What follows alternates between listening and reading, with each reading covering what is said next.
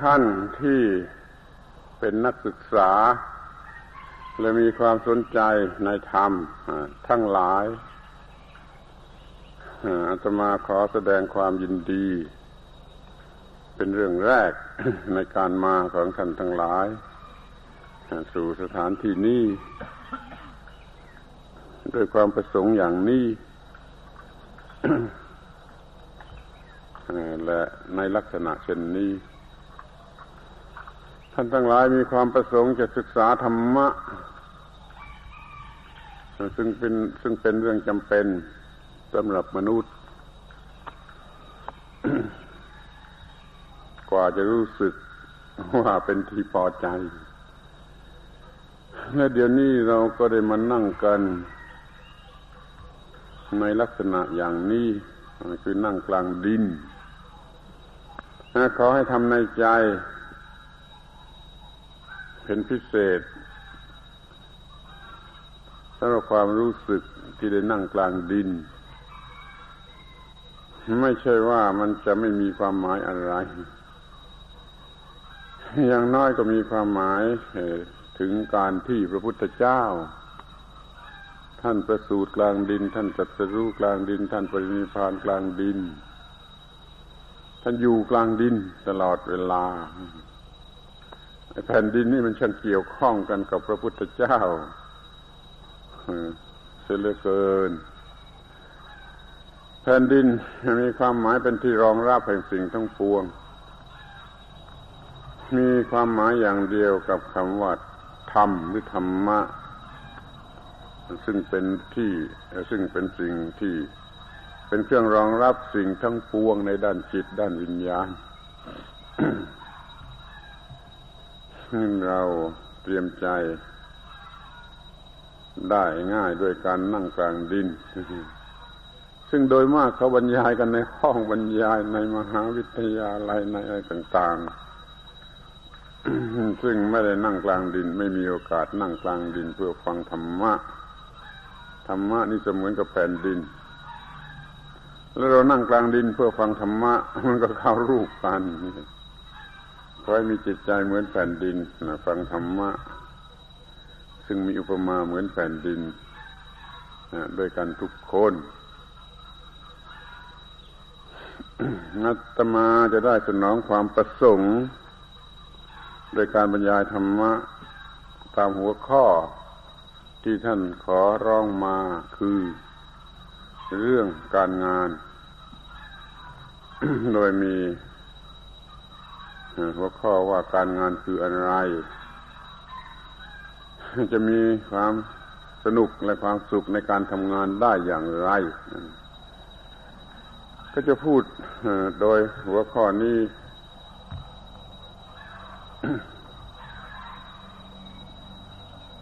เราต้องการจะรู้เรื่องธรรมะ ไปช่วยเหลือเพื่อนมนุษย์ โดยกิจการที่เรียกกันว่า ประสานศาสนากับสังคมแต่เราก็จะต้องไม่ลืมนึกถึงตัวเราเองในวงกว้างด้วยว่า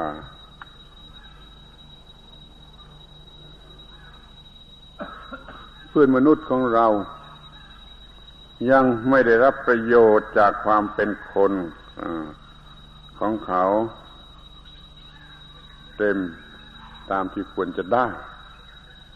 เขาได้รับประโยชน์จากการเป็นคนของเขาน้อยเกินไป เขาได้รับประโยชน์จากศาสนาของเขาน้อยเกินไปนั่นเขาจึงไม่ประสบความสำเร็จในการเป็นมนุษย์ เราคิดจะช่วยเขาในเรื่องนี้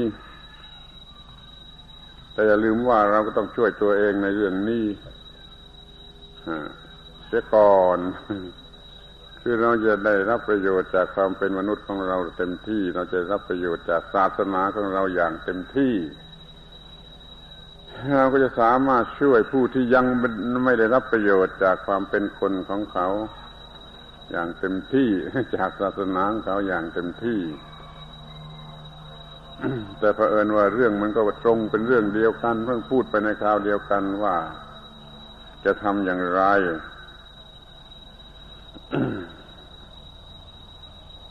ในการในความมุ่งหมายที่จะประสานศาสนากับสังคมนั่นนะมันก็รวมอยู่ที่ตรงนี้แหละคือให้สังคมได้ใช้ศาสนาเป็นประโยชน์แก่สังคมนั้นให้มากถึงที่สุดเรามองเห็นในความที่มันยังไม่มีพอหรือไม่ถึงที่สุด เราจึงพยายามเพื่อจะให้เกิด ผลดีในส่วนนี้ เราจะสงเคราะห์เขาด้วยการทำให้เขารู้จักศาสนา นั่นเอง สงเคราะห์เขาด้วยการทำให้เขารู้จักสิ่งที่เรียกว่าธรรมะหรือศาสนานั่นเองแต่ก็ต้องมองดูว่าเรา ชักชวนให้เขาทำสิ่งที่เราทำไม่ได้ หรือไม่เคยทำหรือเปล่า ถ้ามันเป็นการทำอย่างนี้แล้วมันก็จะเป็นไปไม่ได้ เราต้องชักชวนให้เขาทำในสิ่งที่เราก็ทำได้และเคยทำหรืออย่างน้อยก็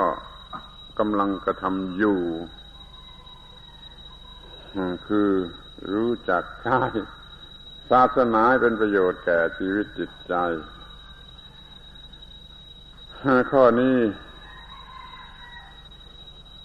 มันสำคัญ อยู่ที่การรู้จักสิ่งที่เรียกว่าธรรม หรือธรรมะนั่นเองคำว่าศาสนานะมันมีความสำคัญอยู่ที่สิ่งที่เรียกว่าธรรมหรือธรรมะนั่น ทุกศาสนามีธรรมะมีหลาย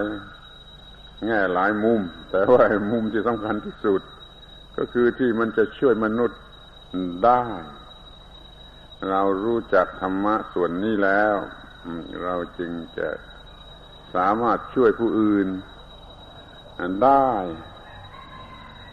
คือเราจะช่วยให้เขาแก้ปัญหาที่กำลังมีอยู่ คือไม่เจริญงอกงามก้าวหน้าในความเป็นมนุษย์เต็มที่เขายังไม่มีความสนุกหรือรู้สึกเป็นสุขในการทำงานนั่นเอง ถ้าเขารู้สึกสนุกและเป็นสุขในการทำงาน มันก็หมดปัญหา เพราะว่าเขาจะทำงานได้มาก แล้วมันยังประหลาดตรงที่ว่า ถ้ามันเป็นสุขในการงานแล้ว มันก็ไม่ต้องใช้เงินไปซื้อหาความรู้สึกเลิดเพลินทางกามารมจนเงินหมด เพราะเขาเป็นสุขเส็จแล้วเป็นสุขเส็จแล้วในขณะที่ทำงานนั่นเอง ได้เงินมาก็ไม่ต้องไปซื้อหาความสุขที่หลอกลวงคือความเพลิดเพลินที่แสนจะหลอกลวงนั่นอีก เขาก็จะไม่ประสบปัญหา เราจะพูดกันถึงเรื่องนี้ จะได้พิจารณากันอย่างละเอียดละออว่าเราจะสงเคราะห์เพื่อนมนุษย์ของเราให้พ้นจากปัญหาเหล่านี้ ด้วยการทำงานสนุกและมีความสุขในการงานได้อย่างไร คนเป็นอันมาก มักจะค้านว่าเป็นเรื่องที่เป็นไปไม่ได้ ที่จะทำงานให้สนุกมันเป็นเรื่องละเมอเพ้อฝัน นั่นมันคนไม่รู้อะไร มันยังไม่รู้อะไร ไม่รู้ว่าการงานคืออะไรคนคืออะไร แต่ถ้าว่ารู้ว่าการงานคืออะไรแล้ว จะทำได้ดังนั้นเราจะพิจารณากันเป็นข้อแรกก็คือว่าการงานนั่นคืออะไร การงานนั่นคืออะไร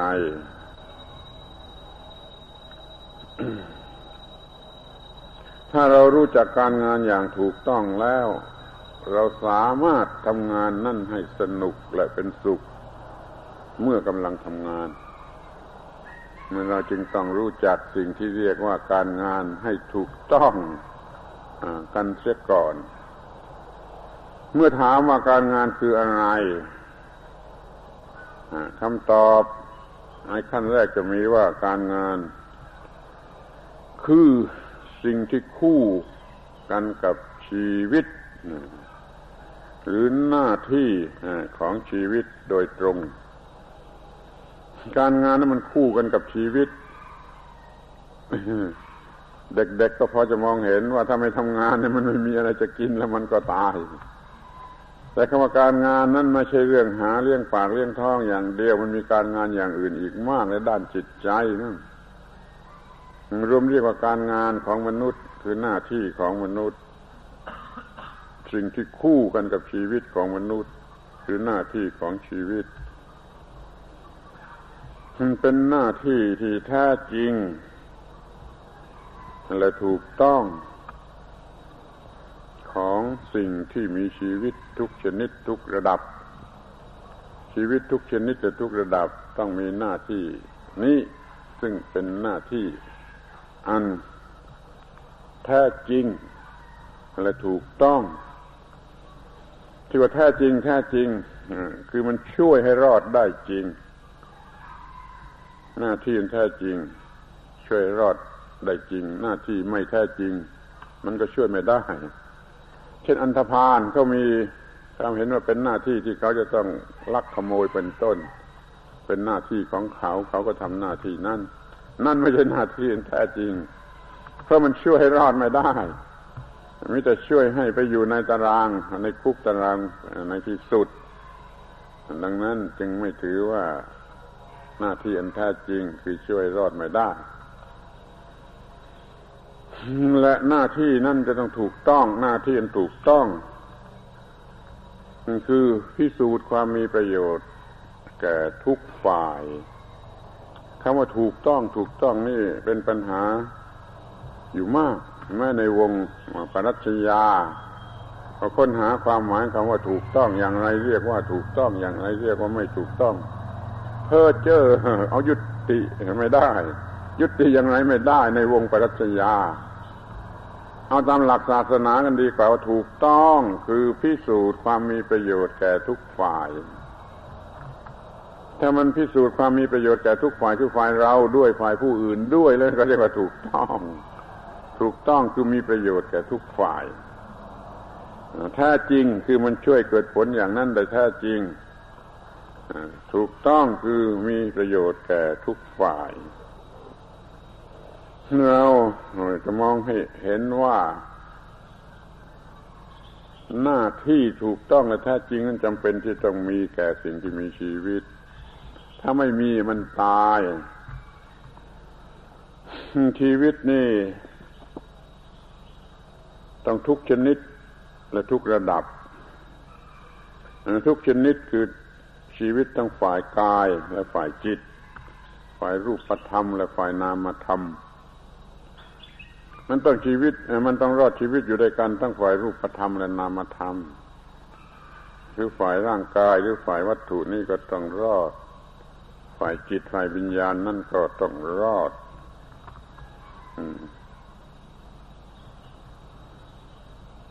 ไอ้ที่มันรอด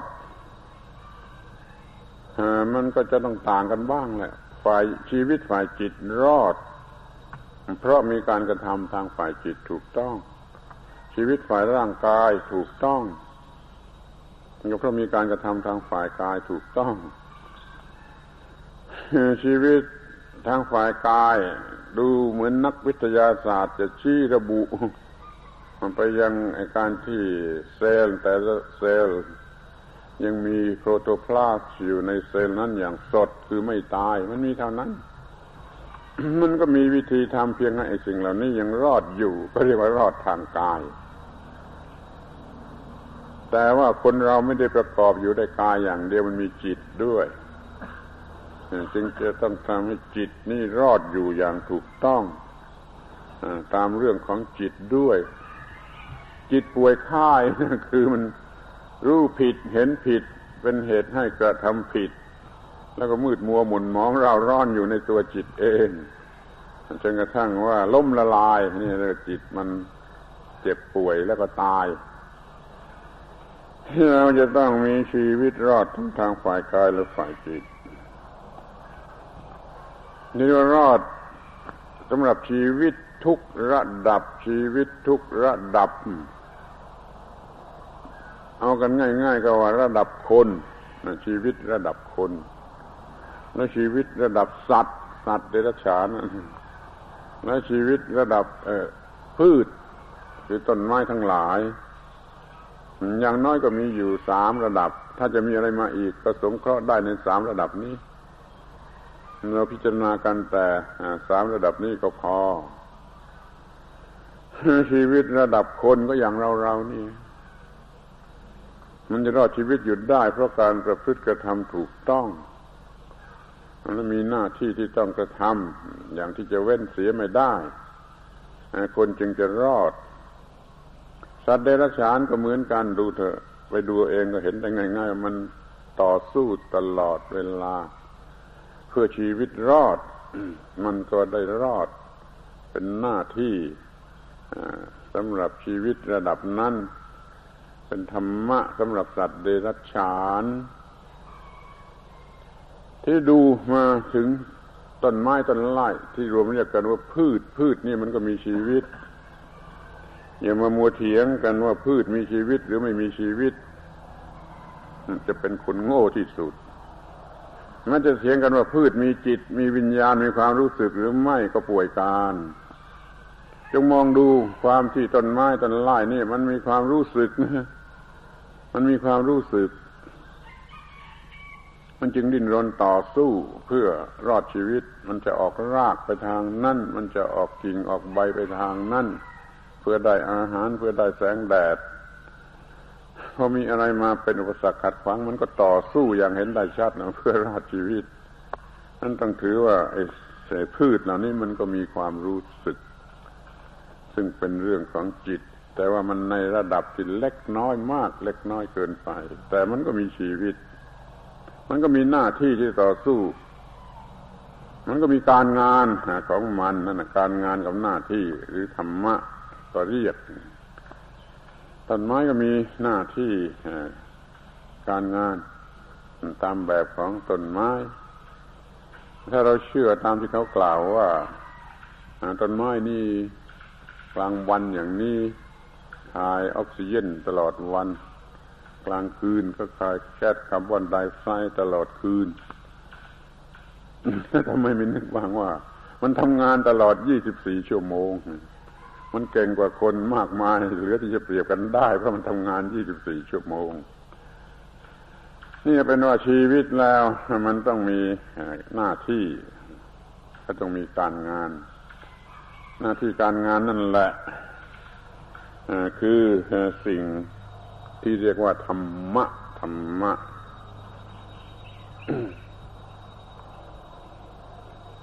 ท่านผู้ฟังเหล่านี้อาจจะไม่เคยได้ยินมาก่อนเลยก็ได้ว่าหน้าที่คือธรรมะธรรมะคือหน้าที่ เมื่อกล่าวตามตัวหนังสือ ธรรมะนี่มันแปลว่าสิ่งที่ทรงทรงผู้หรือสิ่งที่มีธรรมะไว้ธรรมะคำนี้แปลว่าทรงหรือยกขึ้น หรือทรงทรงขึ้นไว้เนี่ย ดังนั้นธรรมะคือสิ่งที่ทรงผู้ที่มีธรรมะไว้ให้ขึ้นหรือให้รอดอยู่ได้ ในหนังสือเรียนยธรรมะคือสิ่งที่ทรงผู้ปฏิบัติไว้ไม่ตกไปในที่ชั่ว น้อยเกินไปมันธรรมะนี่คือสิ่งที่ทรงผู้มีธรรมะไว้ไม่ให้ตายนะไม่ให้ตกไปในที่ชั่ว แล้วก็ให้ไปในที่สูงสุดนู่น ไม่ใช่เพียงแต่ไม่ให้ตกไปในที่ชั่ว ทรงธรรมะไว้ไม่ให้ผู้นั้นตายทรงผู้ที่มีธรรมะไว้ไม่ให้ผู้นั้นตาย ไม่ให้ผู้นั้นตกไปในที่ชั่วแต่ผู้นั้นสูงขึ้นไปสูงขึ้นไปจนถึงจุดสูงสุดที่ชีวิตมันจะไปถึงได้นี่คือความหมายของคำว่าธรรมะนั้นดังนั้นเราจึงเห็นได้ว่าไอ้ชีวิตนี่มันมีการงาน หรือหน้าที่ เป็นสิ่งที่จำเป็นอย่างยิ่งที่จะต้องมี ไม่ฉะนั้นมันตายหน้าที่นั่นแหละในคาษาบาลีก็จะกับธรรมะธรรมะแปลว่าหน้าที่ นักเรียนได้รับคำสั่งสอนในโรงเรียนมาอย่างสั้น ๆ ว่าธรรมะคือคำสั่งสอนของพระพุทธเจ้า แล้วนักเรียนก็ยังไม่รู้ว่าสอนว่าอย่างไรก็ยังสอนรู้แต่ว่าคำสอนของพระพุทธเจ้า แต่ไม่รู้ว่าสอนอย่างไร นี่ขอให้พวกเรา เดี๋ยวนี้รู้เสียทีเถอะว่าคำสั่งสอนของพระพุทธเจ้านั้นท่านสอนเรื่องหน้าที่ ทุกชนิดและทุกระดับเหมือนกัน แต่ส่วนใหญ่เป็นระดับสูง คือเป็นเรื่องทางจิตทางวิญญาณ ความรอดทางจิตทางวิญญาณ เป็นหน้าที่ระดับสูงอย่างนั้น ที่เรียกกรรมฐานกรรมฐานการงานในระดับสูงแต่ท่านก็สอนเรื่องทั่วไปเพราะว่าใครไปถามเรื่อง การบ้านการเรียนท่านก็ตอบได้แปลว่าท่านสอนเรื่องหน้าที่ของสิ่งที่มีชีวิตอย่างครบถ้วน จนสิ่งที่มีชีวิตมันรอดชีวิตอยู่ได้ ดังนั้นในชั้นนี้สรุปได้สั้นๆว่าธรรมะคือหน้าที่ธรรมะคือหน้าที่หน้าที่คือธรรมะธรรมะคือหน้าที่ของสิ่งที่มีชีวิต ถ้าสิ่งที่ไม่มีชีวิต มันไม่มีการตายการได้เป็นการได้การเสียมันก็ไม่มีปัญหาสิสิ่งที่มันมีชีวิตเนี่ย มันมีการเป็นการตายการอยู่อย่างเป็นทุกข์การเป็นสุขแล้วนี่มันมี ดังนั้นไอ้สิ่งที่มีชีวิต มันจึงมีปัญหา ที่จะต้องทำหน้าที่ให้ได้ผลสำหรับชีวิตอย่างครบถ้วน มนุษย์มีทั้งด้านจิต ด้านวิญญาณและด้านร่างกายไอ้งานมันก็มากกว่าสัตว์เดรัจฉาน ซึ่งส่วนใหญ่มีแต่ด้านร่างกาย สัตว์เดรัจฉานมีปัญหารอดทางกายเท่านั้นก็พอแล้ว ไม่ต้องรอดทางจิตทางกิเลสบรรลุมรรคผลนิพพานอะไรหน้าที่ของสัตว์เดรัจฉานมันจึงมีซีกเดียวคือซีกกายเป็นส่วนใหญ่ ความเจริญทางจิตใจนั่นมันไม่มีปัญหาแก่สัตว์เดรัจฉาน แต่มนุษย์นี่มันมีครบทั้งสองฝ่าย ที่จะต้องเจริญทางร่างกาย รอดทางร่างกายต้องเจริญเจริญทางจิตใจ รอดอยู่ทางจิตใจ ไม่มีความทุกข์เบียดเบียนจิตใจ บรรลุมรรคผลนิพพานเป็นที่สุด มนุษย์จึงต้องเก่งกว่าสัตว์เดรัจฉานเท่าตัวเพราะว่าเรามีปัญหาสองปัญหา ในเมื่อสัตว์เดรัจฉานมันมีปัญหาเดียวนั่นคือว่าธรรมะธรรมะหรือหน้าที่หน้าที่หรือธรรมะสำหรับมนุษย์เนี่ยมันจึงมีมากสมบูรณ์อย่างนี้สำหรับสัตว์เดรัจฉานก็เหลือครึ่งเดียว แต่เพียงด้านร่างกายนี่สำหรับพืชต้นไม้ทั้งหลายละศึกษาชาติเหล่านี้ มันยังน้อยลงไปอีก มันมีแต่ด้านร่างกาย แล้วก็น้อยลงไปอีกคือน้อยกว่าสัตว์เดรัจฉาน แต่ถึงอย่างนั้นก็ตรงกันหมดในข้อที่ว่าชีวิตนี้ต้องมีหน้าที่ คือธรรมะมีธรรมะคือหน้าที่ สิ่งที่เรียกว่าหน้าที่ในภาษาไทยนั่นมันเรียกว่าธรรมะในภาษาบาลี หรือในภาษาดึกดำบรรในประเทศอินเดีย ซึ่งเป็นเจ้าของคำพูดคำนี้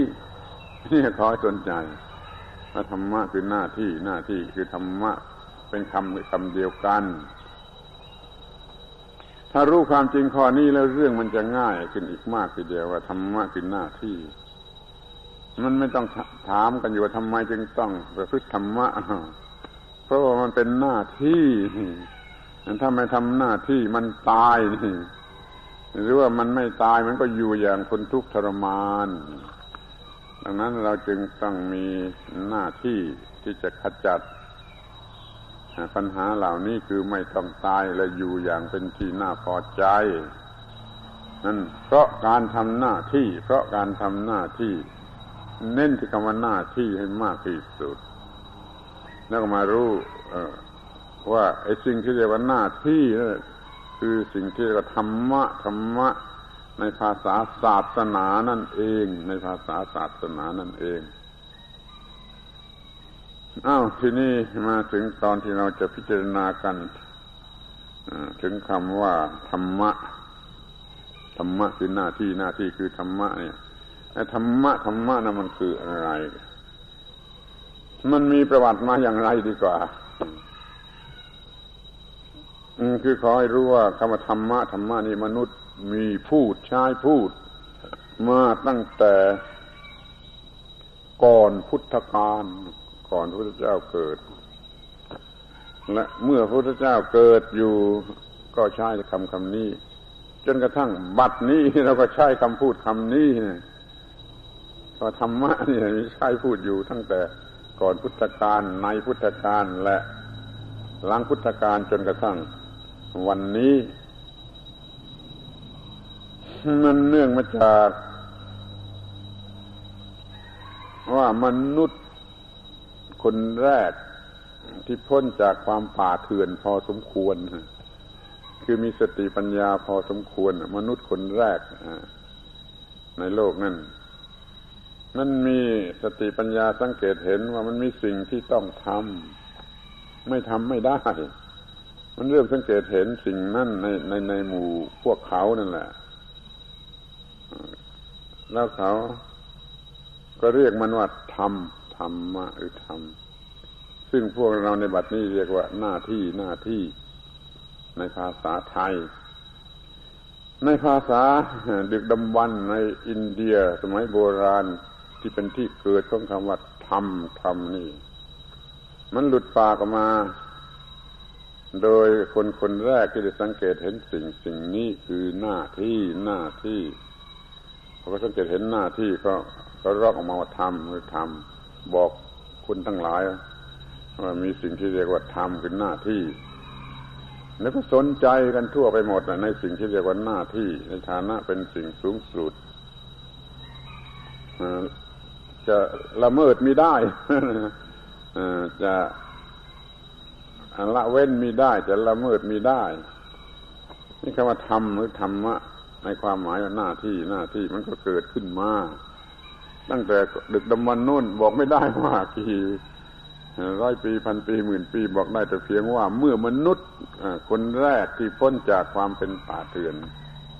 มีสติปัญญา พอที่จะสังเกตเห็นได้ว่ามีสิ่งที่เรียกว่าหน้าที่ คือต้องทำไม่ทำไม่ได้ แล้วเขาก็เรียกสิ่งนั้นในเวลานั้นในยุคนั้นสมัยนั้นว่าธรรมหรือธรรมะ ซึ่งในภาษาอินเดียมันก็ออกชื่อว่าธรรมะธรรมะละมันมีสองพยางในภาษาไทยเราเอามาเรียกสั้นๆว่าธรรมธรรมหรือธรรมะในภาษาอินเดียนั่นก็คือหน้าที่ธรรมะคือหน้าที่หน้าที่คือธรรมะธรรมะคือหน้าที่ นี่ต้องรู้ไว้ก่อนอย่างนี้เป็นขั้นแรกว่าธรรมะคือหน้าที่เพราะเมื่อเมื่อใดทำหน้าที่เมื่อนั้นคือปฏิบัติธรรมะเมื่อใดปฏิบัติธรรมะก็หมายความเมื่อนั้นปฏิบัติหน้าที่ ที่นี่หน้าที่เป็นสิ่งที่ต้องทำไม่ทำไม่ได้นะมนุษย์คนนั้นได้สังเกตเห็น แต่มันหาได้รู้ลึกไปไม่ถึงกับว่ามันตามกฎของธรรมชาติ มันยังไม่รู้เรื่องกฎของธรรมชาติ มันหน้าที่นี่ต้องทำตามกฎของธรรมชาติ แต่มันไม่ไม่ทันจะรู้เรื่องกฎของธรรมชาติ มันรู้แต่เพียงว่า มันต้องทำไม่ทำแล้วมันตายนี่เช่นเราจะต้องไป หากินเราจะต้องกิน เราจะต้องทำทุกอย่างที่เกี่ยวกับเราจะมีกินได้กิน เราจะต้องทำทุกอย่างเกี่ยวกับการบริหารร่างกาย เราจะต้องถ่ายจาระถ่ายปัสสาวะเราจะต้องทำทุกอย่างแหละที่เกี่ยวกับการบริหารชีวิตนั่นนั่นคือหน้าที่ธรรมะคือหน้าที่หน้าที่คือธรรมะตามกฎของธรรมชาติ ซึ่งไม่ ไม่ยกเว้นให้ใคร ไม่ผ่อนผัน หรือยกเว้นให้แก่ใครหรือชีวิตใด ขึ้นชื่อว่าเป็นชีวิตแล้วต้องมีหน้าที่ หน้าที่นั่นคือธรรมะนี่ธรรมะธรรมะก็ ขยายความหมายเรื่อยๆมาตามที่มนุษย์มันเจริญขึ้น มนุษย์มีวิวัฒนาการสูงขึ้นทางจิตใจ มันก็รู้จักมองไอ้สิ่งที่เรียกว่าหน้าที่หน้าที่นั่นสูงขึ้น เพิ่มขึ้นหรือมากขึ้นก่อนนี้มันรู้จักแต่เพียงว่าจะตายจะตายก็รู้หน้าที่ รู้หน้าที่เพียงว่าไม่ต้องตายทำอย่าไม่อย่าให้ต้องตายต่อมามันรู้ว่ามันต้องเป็นสุขหาสุขด้วยมันเกิดหน้าที่ทำเป็นผาสุกด้วย ต่อมามันก็รู้ว่าพาสุขคนเดียวไม่ได้เราอยู่ไม่ได้ ต้องพาสุขกันทุกคน มันจึงต้องทำให้ทุกคนเพื่อนของเราเป็นสุขด้วยนี่หน้าที่หรือทำมากก็ขยายตัวขยายตัวกว้างขึ้นกว้างขึ้น จนเป็นระบบคำสอนเป็นระบบระบบไปตามหมู่ตามพวกตามคณะตามยุคตามสมัย อย่างนี้เรื่อยมาหรือสีมุนีหรือผู้รู้นะเขาก็รู้เขาก็ รู้ตามที่เขารู้แล้วเขาบัญญัติเป็นระบบระบบขึ้นมาว่ามนุษย์จะต้องทำอย่างนั้นอย่างนั้น แล้วมีรายละเอียดมากขึ้น จะต้องหาอาหารนั่นจะต้องประพฤติอย่างไรกี่อย่างให้ถูกต้องในการแสวงหา จะสืบพันธุ์นี่ต้องประพฤติให้ถูกต้องกี่อย่างในการที่จะสืบพันธุ์ในการที่ต่อสู้ศัตรูก็มีอะไรกี่อย่างที่ต่อสู้ศัตรู ในการจะเป็นอยู่กันสังคมกันอย่างผาสุกยังมีอะไรบ้างที่ต้องรู้ มันก็เลยรู้รู้รู้รู้กันหมดเป็นระบบระบบระบบ เรียกว่าคำสั่งสอนหรือศาสนาในชั้นหลัง ที่เรียกในชั้นหลังว่าศาสนาก็คือ เรื่องระบบหน้าที่หน้าที่ที่จัดไว้เป็นระบบระบบ ตกมาถึงสมัยพระพุทธเจ้าท่านเกิดขึ้น ท่านก็บัญญัติ หน้าที่ให้สูงขึ้นไป สูงขึ้นไป เพื่อถึงจุดสูงสุดของมนุษย์ ที่เราเรียกกันว่าการบรรลุมรรคผลนิพพาน นอกจากจะทำมาหากินให้รอดชีวิตอยู่ได้แล้วทางสังคมสะดวกสบายแล้วก็ยังมีหน้าที่ที่ว่าจะต้องให้คนเนี่ย มีจิตสูงขึ้นไปสูงขึ้นไปจนบรรลุมรรคผลนิพพาน เป็นผู้ที่มีจิตไม่มีความทุกข์อีกต่อไปนั่นน่ะหน้าที่ทั้งคำสั่งสอนของพระพุทธเจ้าทั้งหมดรวมในคำว่าหน้าที่ คือท่านบอกหน้าที่ที่จะต้องทำอย่างไร ให้เราเป็นสุขอยู่ในโลกนี้ แล้วก็สูงขึ้นไปจนบรรลุมรรคผลนิพพานรวมความว่า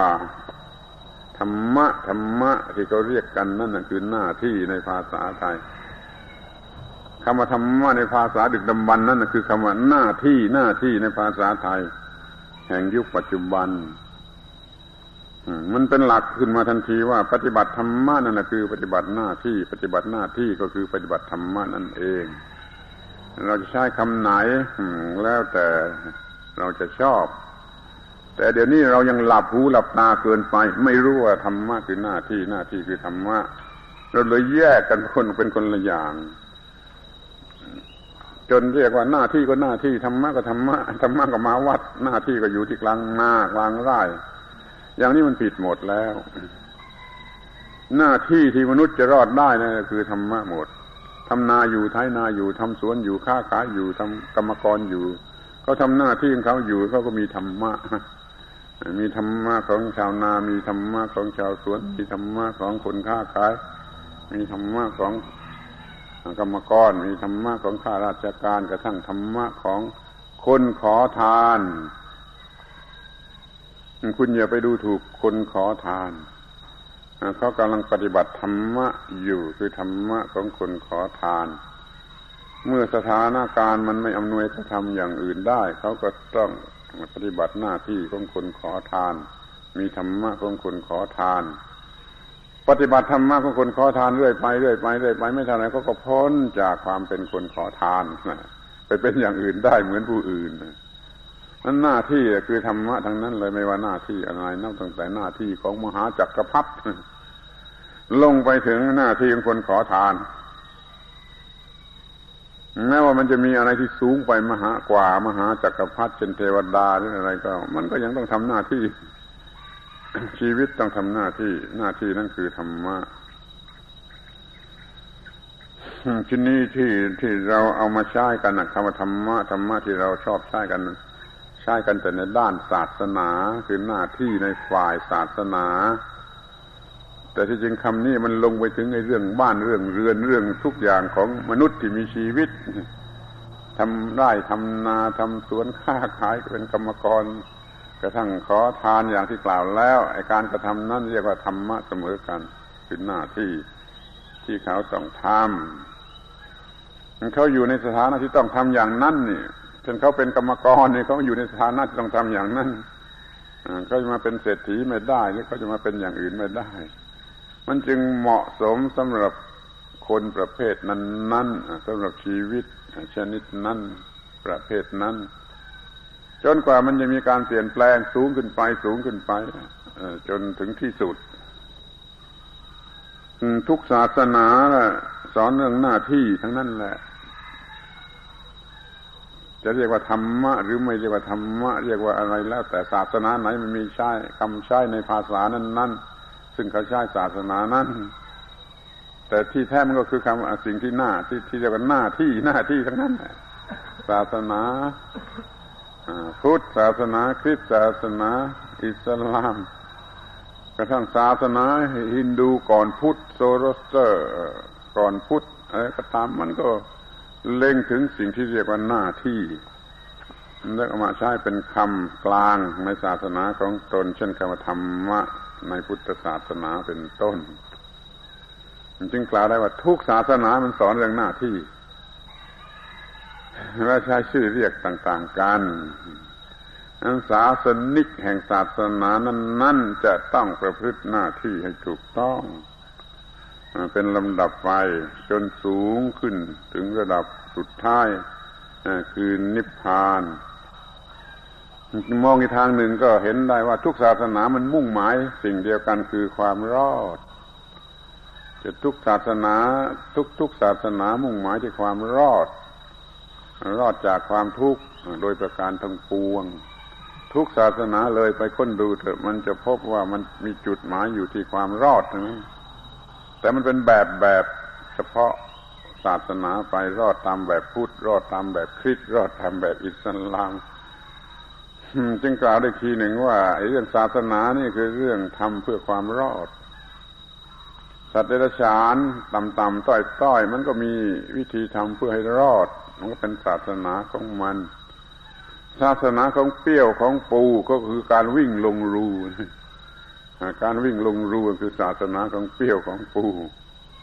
หรือว่าสัตว์สัตว์อย่างอื่นมันก็มีวิธีอย่างอื่นที่จะรอดรอดจากความตายนั่นคือศาสนาของมัน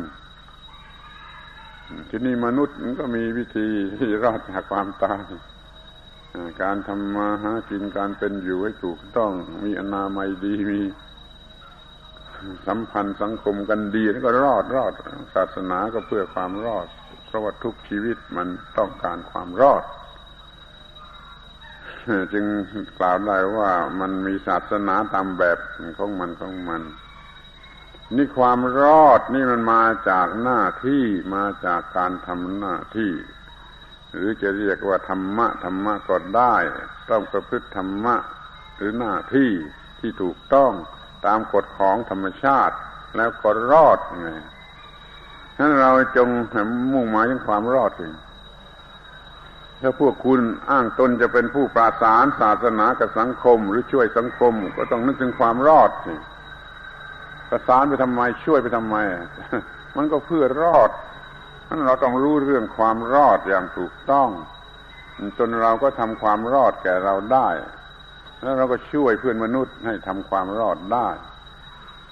สมาคมของเราก็จะประสานศาสนากับสังคมได้ คือเอาศาสนามาใช้ในสังคม เพื่อให้สังคมมันรอดได้ แล้วก็เป็นการกระทำที่ถูกต้องมีเหตุผลมีชีวิตจิตใจ ไม่ใช่ละเมอละเมอเฮอเฮอตามตามกันไปอย่าง ที่เรียกว่าทำตามตามกันไปอย่างนั้นน่าสงสารต้องรู้ปัญหามีอยู่อย่างไร จะรอดปัญหาอย่างไรจะช่วยกันได้อย่างไรก็ทำในบัดนี้มันก็มีปัญหาอยู่ที่ว่าเพื่อนมนุษย์ของเรา เขาได้รับประโยชน์จากความเป็นมนุษย์ของเขาน้อยเกินไป เขาได้รับประโยชน์จากศาสนาของเขาน้อยเกินไปเพราะเขาไม่สามารถดึงศาสนามาประสานกับการดำรงชีวิตของเขาเราก็ช่วยเขาสามารถดึงเอาศาสนามาสัมพันธ์กันกับการดำรงชีวิตของเขา แล้วเขาก็รอด นี่เรียกว่าการประสานศาสนากับสังคม ให้เกิดผลดีตามความมุ่งหมายของศาสนาหรือของสังคมโดยแท้จริง นี่คอยสนใจคำว่าสิ่งที่มันจะช่วยรอดนั่นคือหน้าที่ หน้าที่นั่นคือธรรมะ ดังนั้นเราพูดได้ว่าเราใช้ธรรมะเป็นเครื่องช่วยให้รอดก็ได้ไม่ใช่คำว่าหน้าที่เป็นเครื่องช่วยให้รอดก็ได้ หรือจะพูดสำหรับเด็กๆว่าการงานเป็นเครื่องช่วยให้รอดก็ได้ ถ้าเราใช้คำว่าการงานเป็นหน้าเป็นเครื่องช่วยให้รอด มันก็ภาษาธรรมดาเกินไปพูดหน้าที่มันสูงขึ้นไปหน่อย ถ้าพูดธรรมะก็หมายความว่าให้ความหมายสูงสุดเพราะคำว่าธรรมะแปลว่าสิ่งที่ทรงผู้มีธรรมะไหว้ไม่พลัดตกลงไปสู่ความทุกข์ที่หน้าที่ก็คืออย่างนั้นน่ะที่ทำหน้าที่อยู่ทุกวันทุกวันนี่ไอ้หน้าที่นะ มันช่วยทรงฐานะของคนนั่นไหวไม่ตกลงไป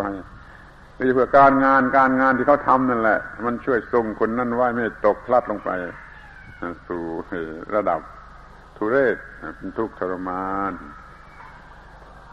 เพราะฉะนั้นการงานก็ดีหน้าที่ก็ดีธรรมะก็ดี เป็นสิ่งเดียวกันโดยมีความหมายอย่างเดียวกัน คือช่วยให้เกิดความรอด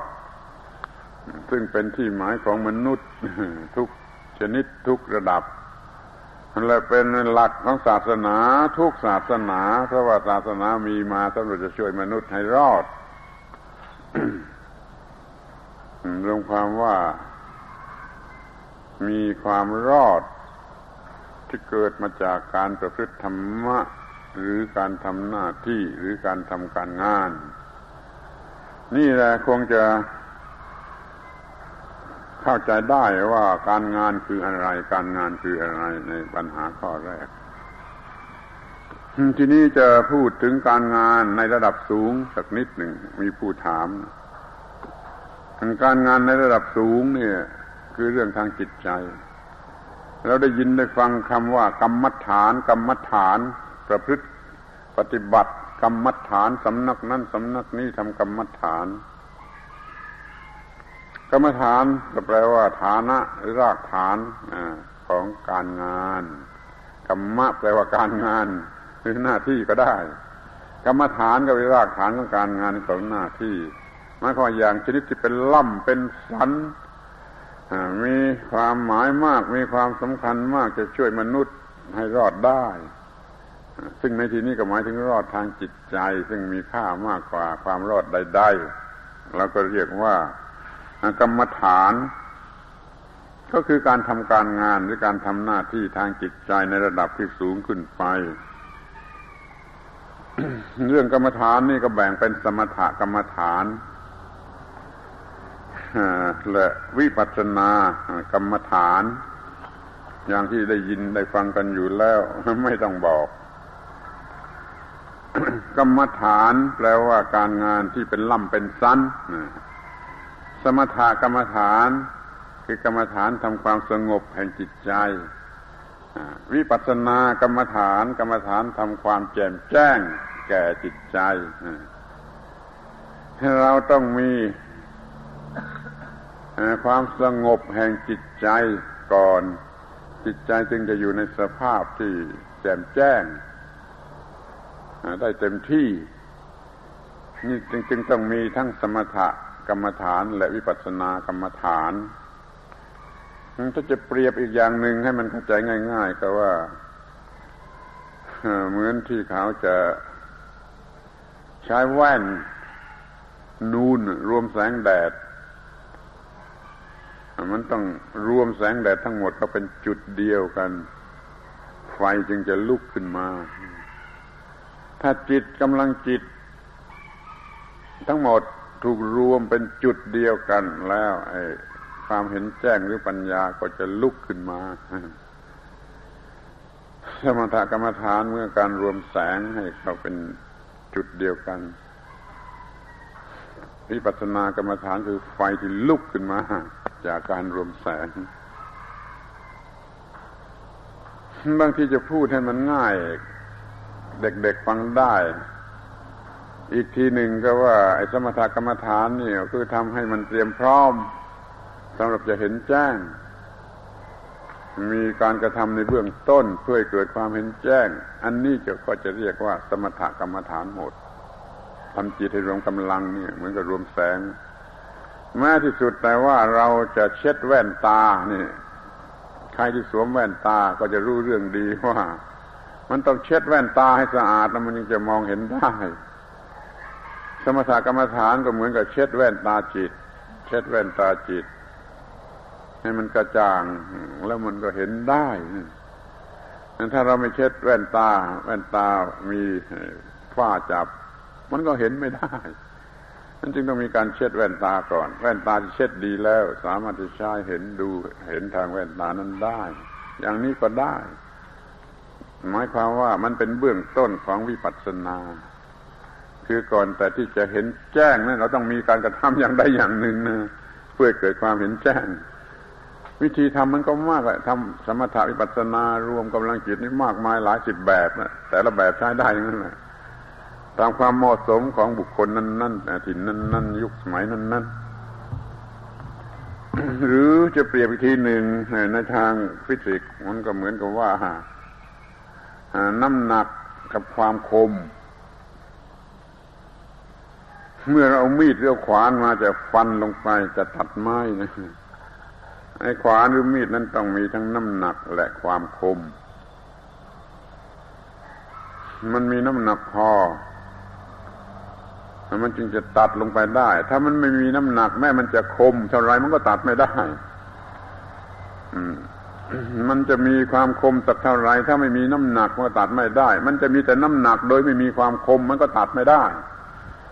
ดังนั้นเรามีทั้งน้ำหนักสำหรับที่จะฟันลงไปแล้วมีความคมสำหรับจะเฉือนให้ขาดออกไป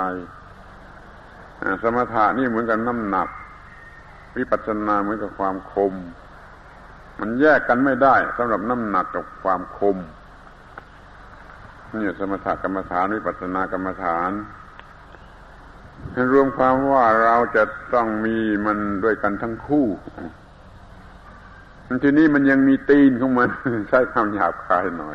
ว่าตีนของมันน่ะ มันต้องมีตีน คือศีลการจะมีสมถกรรมฐานวิปัสสนากรรมฐานได้โดยง่ายนั้นต้องมีศีลเป็นพื้นฐานอีกทีหนึ่ง มีตีนของมัน คืออยู่อย่างถูกต้องสิมีชีวิตทางกายทางวาจาอยู่อย่างถูกต้อง แล้วก็จะเป็นตีนของจิต ที่จะมีสมถกรรมฐานวิปัสสนากรรมฐาน เลยมาเป็นสามอย่างแล้วทีนี้ศีลอย่างหนึ่ง สมถะอย่างหนึ่ง วิปัสสนาอย่างหนึ่ง หรือเรียกอีกอย่างหนึ่งก็เรียกว่าศีลสมาธิปัญญา ศีลก็คือศีลสมาธิก็คือสมถะกรรมฐาน ปัญญาคือวิปัสสนากรรมฐาน เราจะต้องมีทั้งศีลทั้งสมาธิทั้งปัญญา คือมีพื้นฐานกบไปถูกต้อง แล้วก็มีจิตมีกำลังสูงโดยสมาธิแล้วก็มีปัญญา คมกล้าที่จะทำหน้าที่ไปตามที่ต้องการ ได้ความว่าศีลสมาธิปัญญาเพื่อจำไว้ดีๆ เพราะว่าสามสิ่งนี้ต้องใช้ในทุกกรณีที่จะทำหน้าที่ จะทำหน้าที่ใดๆจะประพฤติทำใดๆคือทำการงานใดๆเนี่ยการงานใดๆเนี่ยคุณจะต้องมีทั้งศีลสมาธิปัญญา สมมติว่าจะไถนานี่ต้องมีความถูกต้อง ในชั้นศีลของบุคคลนั้นเป็นคนที่เหมาะสมที่จะทำนาแล้วกำลังจิตนั่นมันเป็นสมาธิที่จะทำนา แล้วก็เขาก็ทำนาด้วยสติปัญญาว่าทำอย่างไร คือเขามีแรงกายที่จะทำนา แล้วก็มีแรงใจหรือปัญญาที่จะทำนาชาวนาคนนั้นเลยมีทั้งศีลสมาธิและปัญญาในการทำนานั่นเอง ทำสวนก็เหมือนกัน อาจจะค้าขายก็ต้องมีพื้นฐานความเป็นคนที่ถูกต้องกำลังหรือทุนรอนนะก็ที่จะค้าขายมันเหมือนกับสมาธิวสีปัญญาทำการค้าขายดีนี่มันก็เป็นปัญญา คนค้าขายก็มีหลักรากฐานศีลสมาธิปัญญาอาจจะเป็นทำราชการหรือทำอะไรยิ่งขึ้นไป มันก็ต้องมีส่วนที่เป็นศีลเป็นสมาธิเป็นปัญญา เขาเป็นกรรมกรเขาก็ต้องมีพื้นฐานความเป็นคนอยู่ในสังคมได้ แล้วเขามีกำลังกายกำลังใจที่จะทำงาน แล้วเขามีสติปัญญาทำงานให้ดี นี่เป็นปัญญาของเขานั่นกรรมกรทำงานของกรรมกรก็มีทั้งศีลทั้งสมาธิทั้งปัญญาดูดีว่ามันมันมันขาดไม่ได้ ถ้าถ้าขาดแล้วมันก็ทำไม่ได้ คนโง่ก็ไม่สนใจเรื่องศีลสมาธิปัญญา อยากจะพูดว่าแม้แต่คนขอทาน นั่งขอทานอยู่ มันก็ต้องมีทั้งศีลสมาธิปัญญา คือมันเป็นคนดี เป็นคนปกติที่ไม่มีใครรังเกียจให้มันนั่งขอทานอยู่ได้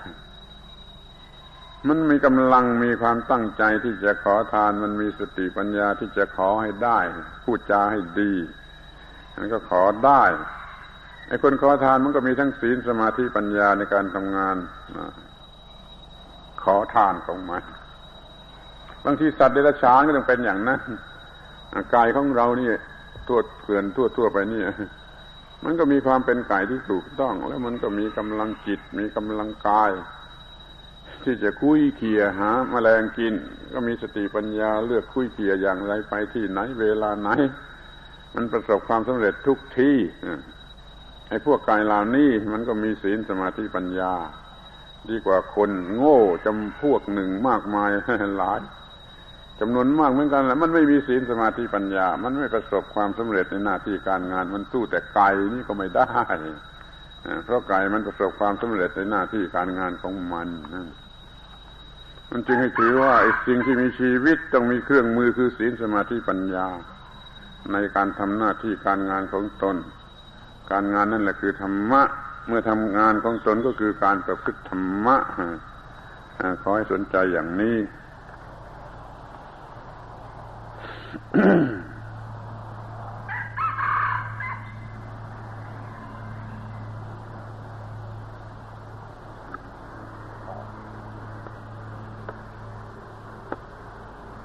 ที่ว่ามีเครื่องมือศีลสมาธิปัญญา แล้วมีกันทุกชนิดทุกประเภทของการทำงาน รวมความว่าทั้งที่เป็นคาราวาสและทั้งที่เป็นบรรพชิตคาราวาสอยู่บ้านเรือนคาราบรรพชิตก็ไม่มีบ้านเรือนทำไมจึงไม่มีบ้านเรือน เพื่อสะดวกในการทำหน้าที่ชั้นสูงทางจิตใจมันรู้มาคนนิพพานเรื่องเป็นคาราวาสกับเป็นบรรพชิตนี่ อย่าไปตีความให้มันแตกต่างกันถึงกับตรงกันข้าม มันไม่ตรงกันข้ามหรอกมันยังไปแนวเดียวกันต้องทำหน้าที่เพื่อมันลุกมาผลนิพพาน เพียงแต่ว่าถ้าเป็นคาราวาสมันอืดอาด มันช้ามันลำบากเท่านั้นเอง ไปบวชเป็นบรรพชิตเสียมันสะดวกมันรวดเร็ว แล้วก็ทำงานอย่างเดียวกันนะทำงานเพื่อความรอดอย่างเดียวกันนะไม่ว่าจะเป็นคาราวาสอยู่ที่บ้านหรือเป็นบรรพชิตอยู่ที่วัดวาอาราม ก็มีการงานเหมือนกันหมด การงานคือทำหน้าที่เพื่อความรอด แล้วเครื่องมือก็คือศีลสมาธิปัญญาเสมอเหมือนกันหมด รายละเอียดเรื่องนี้ไปศึกษาเรื่องอริยมรรคมีองค์แปดอริยมรรคมีองค์แปดทั้งแปดองค์นั้นสงเคราะห์เหลือเพียงศีลสมาธิปัญญา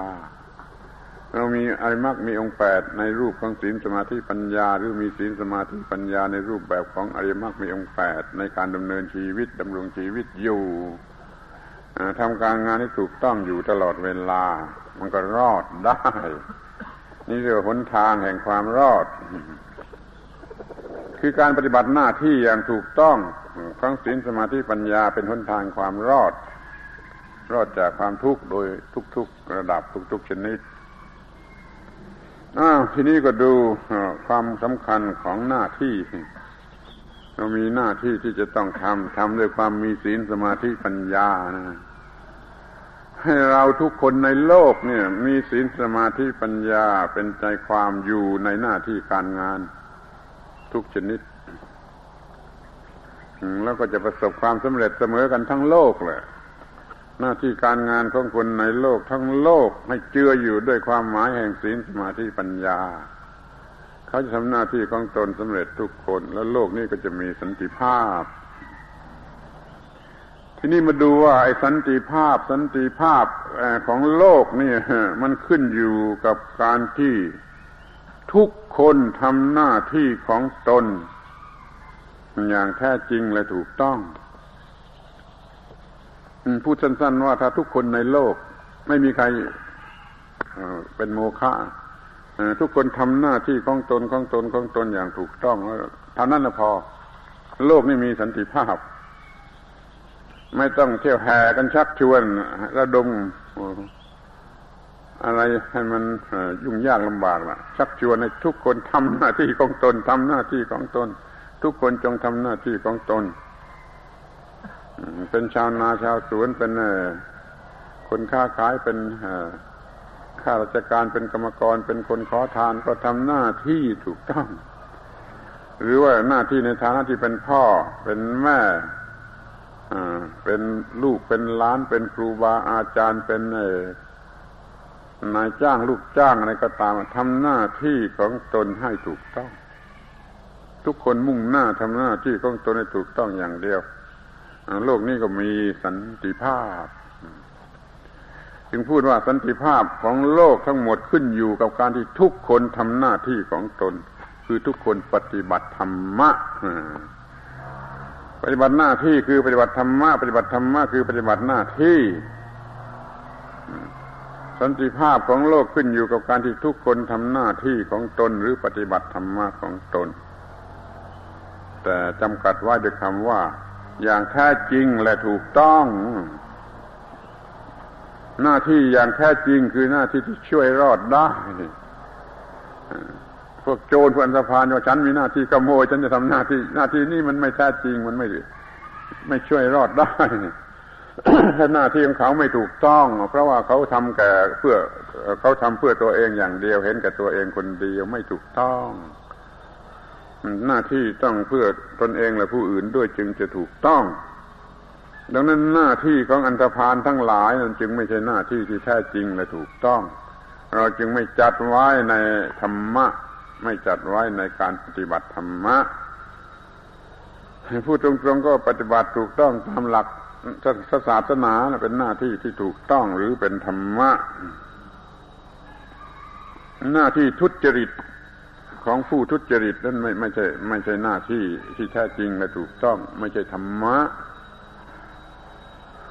หน้าที่ของอันธพาลไม่เคยช่วยอันธพาลรอด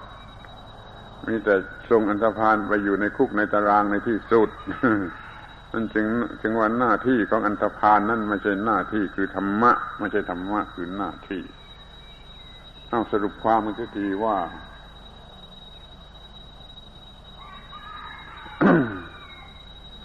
การงานเมื่อถามว่าการงานคืออะไร ก็ตอบว่าการงานคือหน้าที่ของสิ่งที่มีชีวิต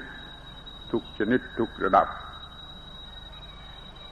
หน้าที่นั้นเป็นหนทางแห่งความรอด เป็นหนทางแห่งความรอด จะช่วยให้รอด คือธรรมะธรรมะในความหมายว่าทรงยึดจับผู้ปฏิบัติไหว้ไม่ตกลงไปในความทุกข์ การงานคือหน้าที่ของสิ่งที่มีชีวิตสำหรับชีวิตจะรอด นั่นคือธรรมะ การงานนั่นคือสิ่งสูงสุดเทียบกับพระเป็นเจ้า พระเป็นเจ้าคือผู้ช่วยให้รอดในความหมายนั้นนะเราไม่ไปศึกไม่ได้ไปวินิจฉัยว่าพระพระเจ้าศาสนาไหนอย่างไรแต่เราจะเอาความหมายแต่เพียงว่าพระเจ้าคือผู้ที่ช่วยให้รอด เดี๋ยวนี้การงานหรือหน้าที่มีความหมายสำคัญเทียบเท่ากับพระเป็นเจ้าเพราะว่าการงานหน้าที่การงานนั้นมันช่วยให้รอด ถึงพระเจ้าจะประทานพรมาอย่างไร ถ้าคนนั้นมันไม่ทำการงานมันรอดไม่ได้ อย่างน้อยมันก็ต้องทำตามคำสั่งของพระเจ้า มันก็เรียกว่าทำการงานนั่นเองนั่นมันรอดเพราะการงานต่างหากเล่า เพราะหน้าที่ต่างหากเล่า เพราะธรรมะคือหน้าที่ต่างหากเล่าเนี่ยเราเรียกว่า การงานคือสิ่งสูงสุด เทียบกับพระเป็นเจ้า การงานคือสิ่งที่มีเกียรติที่สุดมีเกียรติสูงสุดของสิ่งที่มีชีวิต การงานนั่นเป็นที่พึ่งเงินแท้จริงของสิ่งที่มีชีวิต เมื่อเป็นอย่างนี้แล้ว การงานนั้นไม่น่ารักหรือ การงานนั้นไม่ใช่สิ่งที่น่ารักน่าพอใจที่สุดหรือคิดดูเถอะมันเป็นสิ่งสูงสุดมันเป็นสิ่งที่มีเกียรติที่สุดของมนุษย์ แล้วมันเป็นที่พึ่งที่แท้จริงของมนุษย์และจะไม่น่ารักอย่างไร เราจึงรักการงานรักหน้าที่รักธรรมะ แล้วก็บูชาธรรมะ รักธรรมะ ชอบธรรมะ อย่างชีวิตจิตใจ ขอให้มีสิ่งนี้เถิดแล้วก็จะทำงานสนุกทำงานสนุกมันมีอยู่ที่ตรงนี้ ตรงที่ว่ามันรู้รู้รู้รู้จักว่าการงานนั่นคืออะไร ไม่รู้จักการงานสูงสุดเทียบพระเป็นเจ้า การงานคือสิ่งที่มีเกียรติที่สุดของมนุษย์ การงานนี่คือที่พึ่งแท้จริงของมนุษย์มันก็รักการงาน รู้จักการงานหรือรู้จักธรรมะ ในลักษณะอย่างนี้แล้วก็รักการงานรักธรรมะเขาก็ทำงานสนุก ปฏิบัติธรรมะสนุก นี่คือมูลเหตุที่จะทำให้ ทำงานสนุกและเป็นสุขเมื่อกำลังทำงาน ในใจรู้สึกอยู่ตลอดเวลา ว่าการงานนั่น คือสิ่งที่ช่วยให้รอดสิ่งที่เป็นที่พึ่งแท้จริง เป็นสิ่งที่มีเกียรติที่สุดกว่าสิ่งใดในบรรดาสิ่งที่มีเกียรติกันในโลก รู้สึกอย่างนี้ก็ทำงานในหน้าที่ด้วยความพอใจทำสุดชีวิตจิตใจทำด้วยจิตใจทั้งหมดทั้งสิ้นเพราะมองเห็นค่าของการงาน หรือธรรมะพอลงมือทำก็พอใจ พอลงมือทำงานก็พอใจ เพราะมันเป็นสิ่งสูงสุดมีเกียรติที่สุด เป็นที่พึ่งได้ที่สุด พอลงมือทำงานก็พอใจว่าเราได้ทำสิ่งที่ที่สูงสุดที่ดีที่สุดที่จะเป็นที่พึ่งได้จริงก็พอใจ พอเหงื่อออกมาก็ยิ่งพอใจสำหรับคนชนิดนี้เหงื่อมันเป็นน้ำมนต์สำหรับคนขี้เกียจตันดานขี้เกียจพอเหงื่อออกมา มันก็ร้อนรุนกระวนกระวายมันจะทิ้งงานเลิกงานพอเหงื่อออกมาเนี่ยเพราะมันไม่บูชาการงาน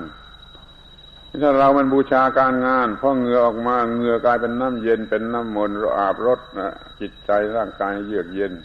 อาบเหงื่อนั่นคืออาบน้ำมนต์ไปพลาง การทำอย่างนี้ปู่ย่าตายายก็เคยทำมาได้เขาถ่ายนาอยู่สิบโมงแล้วสิบเอ็ดโมงแล้วยังไม่ได้กินข้าวเงือไหลท่วมตัวอยู่กลางทุ่งนาเขาอาบเงืออยู่กลางทุ่งนาได้เมื่อก็อาบน้ำมนต์เพราะเหตุนี้เองนี่เพราะนั้นขอให้เรา รู้จักว่าเงือนั่นคืออะไรสำหรับคนไม่รู้ธรรมะเงือก็สิ่งที่น่าขยะขยงอยากจะเลิกไปเที่ยวดีกว่า แต่ถ้าสำหรับคนที่รู้ธรรมะเงือนั่นคือน้ำมนต์น้ำมนต์อาบรถให้เยือกเย็นให้เป็นที่พอใจว่าได้ทำงานทำงานได้มากแล้วทำงานถึงที่สุดแล้ว แล้วงานนั้นก็สิ้นสุดลงด้วยดี เรียกว่าเงือกลายเป็นน้ำมนต์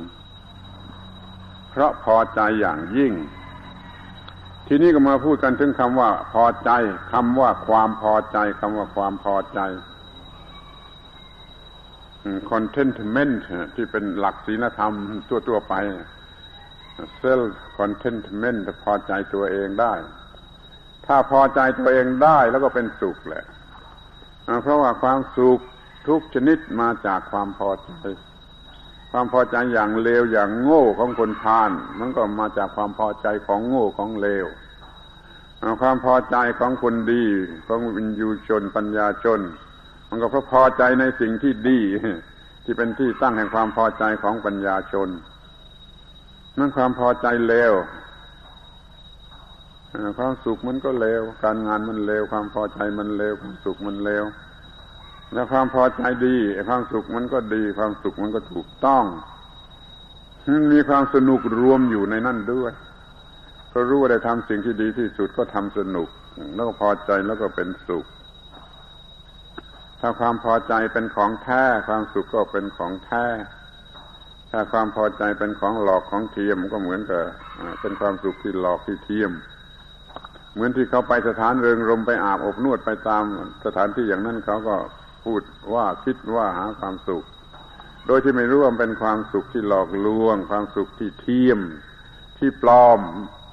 ความสุขที่จะเชือดคอบุคคลผู้เข้าไปหานั่น เดี๋ยวนี้มันมารู้กันเสียทีว่าไอ้ความพอใจต้องถูกต้อง ความสุขจึงจะถูกต้อง เราจงสร้างความพอใจที่ถูกต้อง ด้วยการทำหน้าที่ที่ถูกต้อง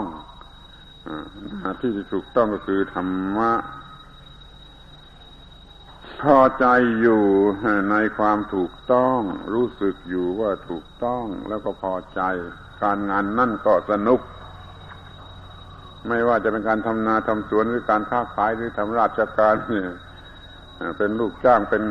เมียนพนักงาน เป็นอะไรก็ตามใจเรียกว่าหน้าที่การงานทั้งนั้นจะสนุกเพราะเราพอใจว่าได้ทำถูกต้องต้องมีสติปัญญา รู้ความจริงข้อนี้อยู่ตลอดเวลาที่ทำการงาน เมื่อทำการงานเหงื่อไหลขย้อยอยู่ก็มีสติปัญญา ควบคุมไว้ว่าถูกต้อง ถูกต้อง ถูกต้อง แล้วก็พอใจพอใจพอใจอยู่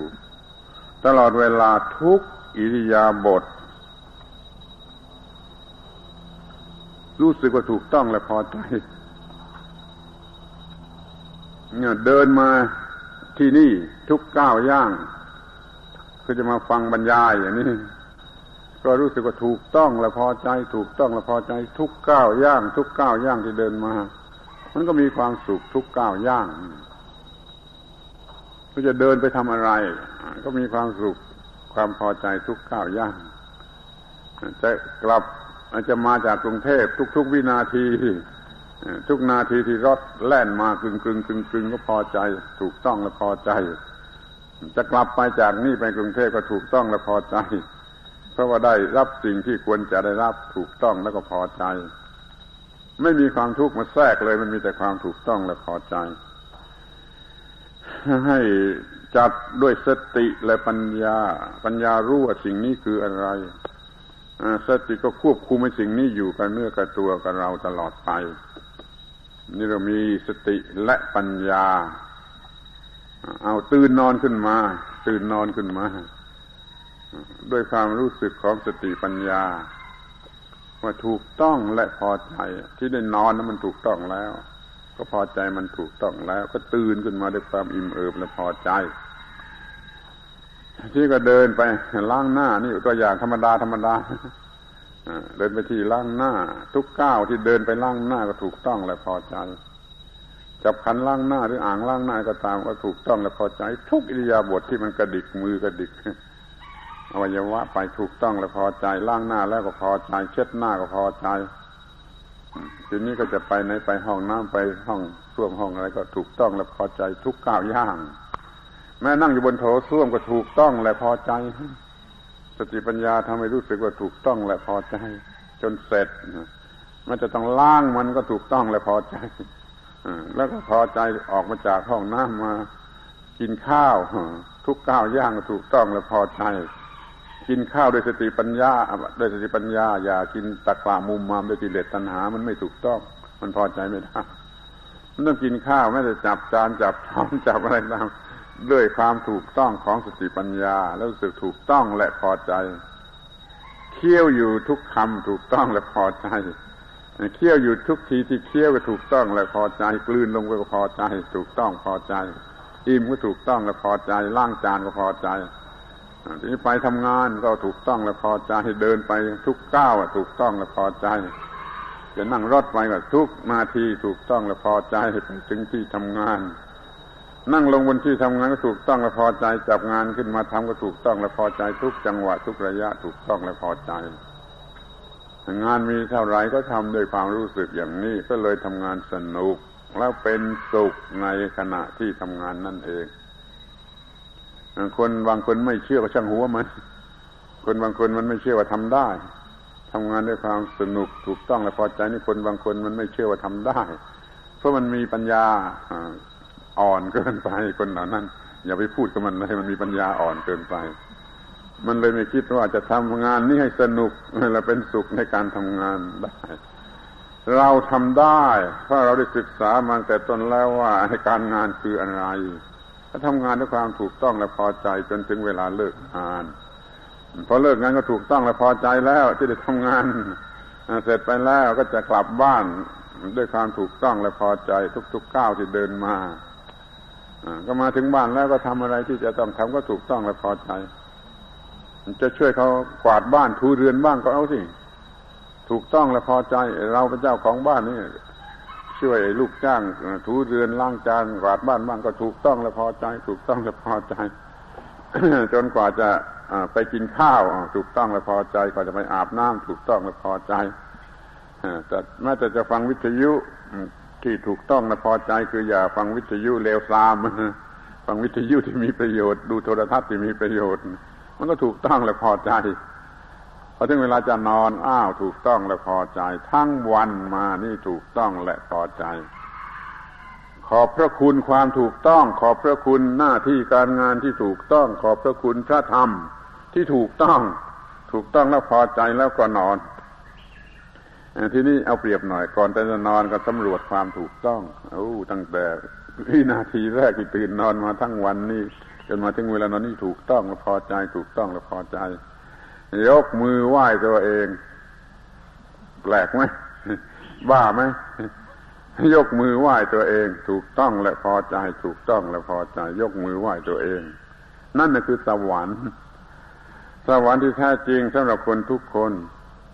ไอ้สวรรค์ต่อตายแล้วที่เขาพูดพูดกันนั้นไม่แน่นะอย่าเอาแน่ไม่ได้นะต่อตายแล้วมีประโยชน์อะไร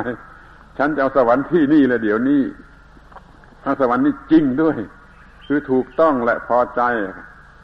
ของตัวเองนะเป็นสวรรค์ยกมือไหว้ตัวเองได้ ใครยกมือไหว้ตัวเองได้กี่คนใครยกมือไหว้ตัวเองได้กี่คนแล้วเคยไหมนึกแล้วมันจะไหว้ไม่ลงมั้งพอนึกแล้วมันจะไหว้ไม่ลงไอ้เกลียดตัวเองนะ่ะคือนรกแหละจะจำไม่หน่อยเถอะนรกคือ นึกถึงแล้วเกลียดตัวเอง อิจนาระอาใจต่อตัวเองนั่นคือนรกนั้นจงกระทำให้ถูกต้องและพอใจ ยกมือไหว้ตัวเองได้อยู่ตลอดเวลา โดยไม่ต้อง ไม่ต้องไม่ต้องทำกิริยาอะไรแต่ในใจนะมันเคารพนับถือตัวเองได้ พึ่งตัวเองได้ นี่คือประสบความสำเร็จในหน้าที่การงาน เรียกว่าต้องทำด้วยสติปัญญา มีความพอใจเย็นอกเย็นใจอยู่ในการงาน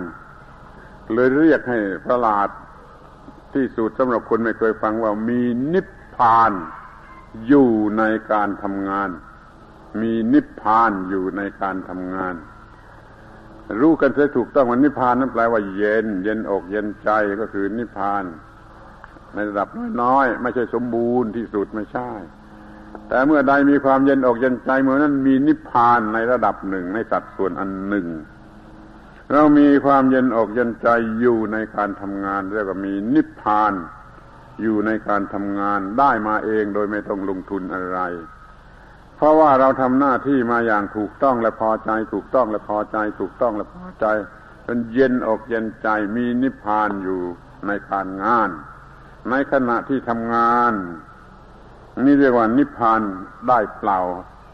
ฟรีคือฟรีไม่ต้องเสียเงิน หลักธรรมชาติก็มีอยู่อย่างนี้ว่า ไอ้นิพพานความสุขแท้จริงนั้นเขาให้ฟรี ธรรมชาติให้ฟรี คือทำงานให้สนุกเป็นสุข ในการทำงาน นั่นนะคือ นิพพานในการงานได้เปล่าได้ฟรี นี่ทุกคนช่วยจำไว้ด้วย ว่าเวลาไปฟังเขาสวดมนต์เย็น เขาทำพิธีสวดมนต์เจริญพระพุทธมนต์ที่บ้านที่เรือนที่ ที่พบเห็นอยู่บ่อยๆนั่นนะเราไม่ฟังนี่ หรือว่าเราฟังไม่รู้เรื่องแต่อยากจะบอกให้ทราบว่าในบททั้งหลายที่พระสวดนะมันมีอยู่บทหนึ่งประโยคหนึ่งที่บอกว่านิพพานให้เปล่า ไม่ต้องเสียสตางค์มันจะราวบทที่สาม ไอ้บทตอนที่ใกล้ๆเขาจะจะเอาเทียนจุ่มบาดจุ่มน้ำในบาดให้ดับนั่นตอนตอนบทนั้นจะมีคำว่ารัทธามุทา นิพุติง พุญชมานา นิพันธิทีรายทายมติโปยเขามันปฏิบัติอย่างนี้แล้วได้นิพพานมาบริโภคอยู่เปล่าๆคือได้ฟรี ได้ไม่ต้องเสียสตางค์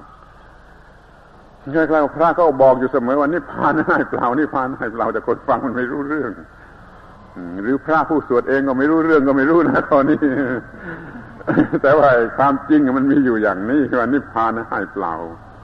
นั้นเราถือเป็นหลักว่า ถ้าเป็นความสุขที่แท้จริงแล้วต้องได้เปล่า ไม่ต้องเสียเงิน ถ้าเสียเงินนั่นเป็นความสุขหลอกลวงเสมอ ยิ่งความสุขเลวหลอกลวงเท่าไรยิ่งเสียเงินมากจนเงินไม่พอใช้จนต้องขอรับชั่นจนต้องติดตารางเพราะความสุขชนิดนั้นนี่เราเห็นว่า นิพพานหรือความสุขคือเย็นอกเย็นใจเป็นของได้เปล่า เมื่อเราทำงานสนุกและเป็นสุขในการทำงาน นิพพานนี่ไม่ต้องใช้เงิน การงานที่แท้จริงทำให้เงินเหลือใช้เพราะเป็นสุขการงานเป็นสุข เป็นสุขในการงานเสร็จแล้ว ไม่ต้องไปต้องการความสุขชนิดบ้าบ้าบอบอที่ไหนอีก มันก็ไม่ต้องเสียเงิน ไอ้เงินที่เป็นผลงานมันก็เหลืออยู่ถ้ามีนิพพานอยู่ในการงานแล้วเงินจะเหลือ เหลือเหลือไม่ไม่ไม่ได้ใช้ไม่ต้องถูกใช้เงินมันก็เหลืออยู่การงานที่สนุกและเป็นสุขในการงานคือมีนิพพานอยู่ในการงานนั้นถ้ามีเงินเหลือใช้อยู่เต็มไปหมด ไม่ต้องใช้คนโง่ไปหากามารมซึ่งเป็นความสุขหลอกลวงเงินก็ไม่พอใช้จะต้องเป็นหนี้เป็นสินจนต้องคดโกง นี่ยทำงานให้สนุกเป็นสุขเมื่อการทำงาน เมื่อเมื่อกำลังทำงานนั้นมีนิพพานอยู่ในการงานนั้นงานนั้นก็ไม่ต้องจ่ายเงินเพื่อซื้อหาความสุข เพราะเป็นความสุขอยู่ในการทำงานนั้นเงินก็เหลืออยู่เกลื่อนไปหมด จะเอาไปใช้อะไรก็เอาไปคิดดูทีหลังดูแต่ว่าที่จะต้องใช้เพื่อซื้อหาความสุขนั้นไม่ต้องแล้ว เพราะมันมีความสุขสูงสุดเสียเมื่อกำลังทำการงานแล้ว นี่สรุปความในข้อนี้แต่ตอนนี้ก็ว่า มีความสนุกในการทำงาน มีความสุขเมื่อกำลังทำงาน เพราะมีสติปัญญารู้แจ้งอยู่ในขณะนั้นว่างานคือธรรมะ งานคือสิ่งสูงสุด งานคือสิ่งที่มีเกียรติยศที่สุด งานคือสิ่งที่จะเป็นที่พึ่งได้จริง รู้สึกต่อการงานอย่างนี้ การทำงานนั่นก็สนุกและมีความสุขในการงาน สรุปความทั้งหมดอีกทีหนึ่งว่าธรรมะคือหน้าที่หน้าที่คือธรรมะธรรมะคือหน้าที่หน้าที่คือธรรมะหน้าที่คือสิ่งที่จะช่วยให้รอดโดยแท้จริง ทั้งทางกายและทางใจ ทั้งของเราเองและของผู้อื่น ดังนั้นการงานคือสิ่งที่เป็นคู่ชีวิต คู่ชีวิตคือการงาน คู่ชีวิตอย่างอื่นไม่แน่นอน คู่ชีวิตคือการงานนี่แน่นอนที่สุด เราจึงมีการงานเป็นคู่ชีวิต เนี่ยคำว่าทำงานให้สนุกและเป็นสุขในการงานที่นี่ข้อสุดท้ายที่จะพูดก็คือว่ามันมีปัญหาแกผู้ที่ไม่ฟังไม่ถูกฟังไม่ออกในการบรรยายนี้นะเขาไม่เชื่อว่าที่พูดนี่จะเป็นไปได้ แล้วก็จะพูดว่าเป็นสุขในการงาน มีนิพพานในการงานความสุขไม่ต้องซื้อนี่เป็นคำพูดเท่านั้น เป็นปรัชญาเพื่อเจอเท่านั้น อย่างดีที่สุดเขาก็จะพูดว่ามันเป็นไอเดียลิซึมที่เกินจำเป็นเท่านั้นไม่อยู่ในขอบเขตที่เราจะต้องใช้มัน ถ้าเขาคิดจะอย่างนี้แล้วก็ก็เลิกกันไม่ต้องพูดเหมือนกัน มันไม่ใช่เรื่อง ดีเกินจำเป็น หรือว่าดีเกินที่ควรจะเป็น แต่มันเป็นความถูกต้องและพอดีที่เราจะต้องมี ทางเดียวที่เราจะต้องทำก็คือว่ารู้จักการงาน รู้จักธรรมะเสียถูกต้องให้เพียงพอ แล้วเราก็จะรักการงานจะบูชาการงานจะชอบการงานจะทำการงานด้วยชีวิตจิตใจแล้วก็เกิดความรอด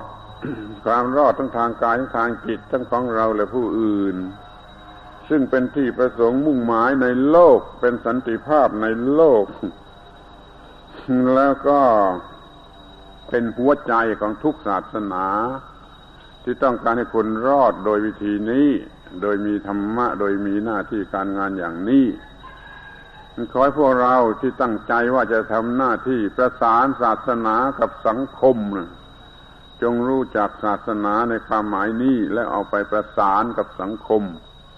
คือทำให้เกิดขึ้นในสังคมให้จนได้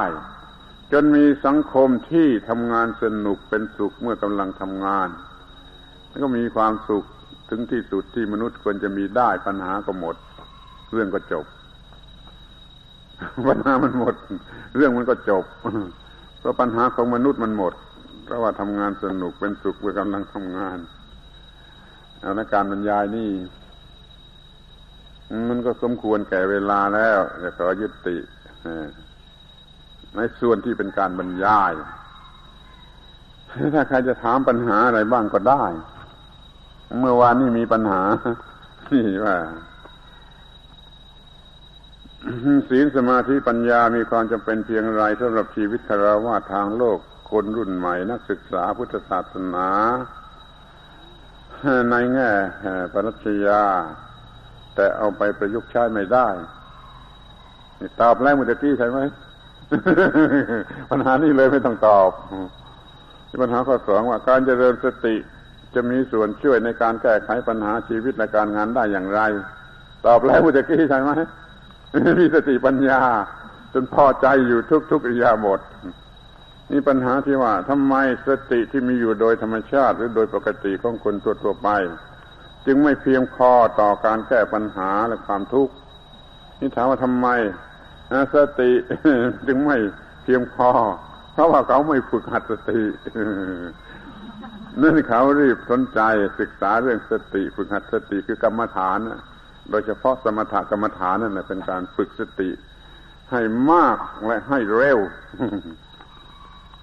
นี่ข้อสี่ว่าสำหรับพราวาสแล้วทำอย่างไรจึงจะสามารถทำให้เกิดมีสติเร็วและเพียงพอ ในการบังคับจิตได้ ตอบอย่างเดียวกันปัญหาข้อเดียวกัน ฝึกสติให้เพียงพอ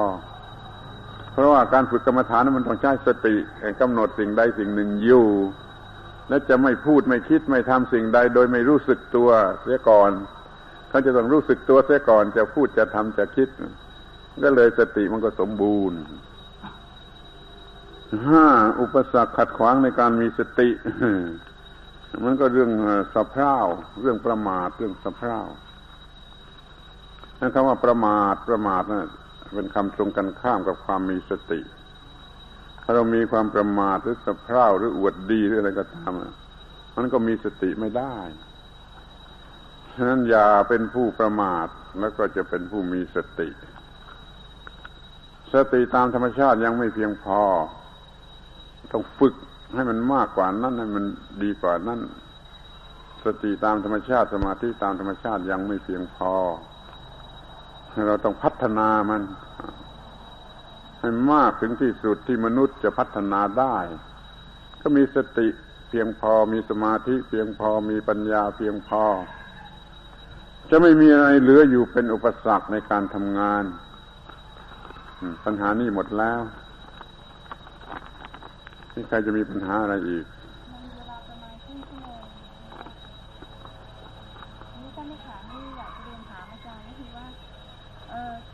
ที่เมื่อกี้ฟังท่านบอกว่าเราต้องปฏิบัติให้ถูกต้องให้พอใจค่ะตอนนี้ถ้าหากว่าในส่วนตัวแล้วเราทำ แต่ว่าเวลาเราเข้าไปทำงานที่มันมีสิ่งแวดล้อมอย่างเช่นเพื่อนร่วมงาน หรือว่าเจ้านายที่เขามักจะทำให้เรารู้สึก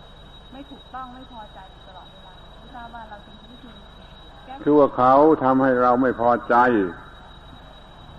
หรือว่าเขาไม่อาจจะพอใจกับเรา นี่มันเป็นคนทำคนละคนนี่มันเป็นคนละคนมันคนละปัญหา เราทำให้ถูกต้องไว้ก่อนเถอะ ให้พอใจตัวเราเองโดยธรรมะไว้ก่อนเถอะจะเอาชนะไอ้คนที่ไม่มีธรรมะนั้นได้ อย่าหันไปเข้าพวกที่มันไม่ถูกต้องสิไอ้พวกที่มันไม่ถูกต้องก็ปล่อยมันมาตามไม่ถูกต้อง หาทางหาโอกาสหาอะไรที่ลึกซึ้งเก็บแหลมให้เขานึกได้ให้เขาค่อยๆนึกได้แล้วเขาก็ค่อยๆจะหมุนมาหาความถูกต้องได้ แล้วก็จะเป็นที่พอใจด้วยกันทุกฝ่ายได้ อ้าวที่นี่สมมติว่าสมสมมติว่านะ ได้เจ้านาย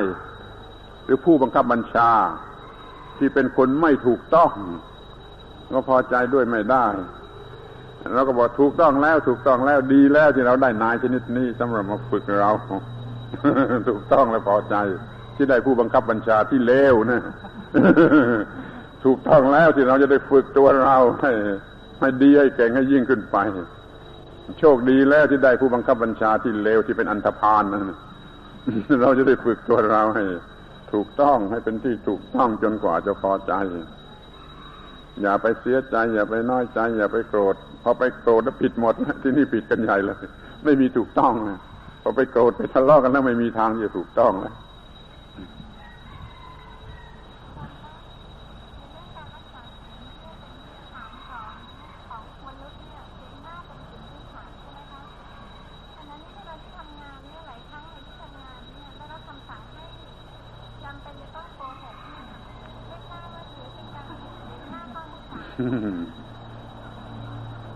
แม่มีการบังคับให้โกหก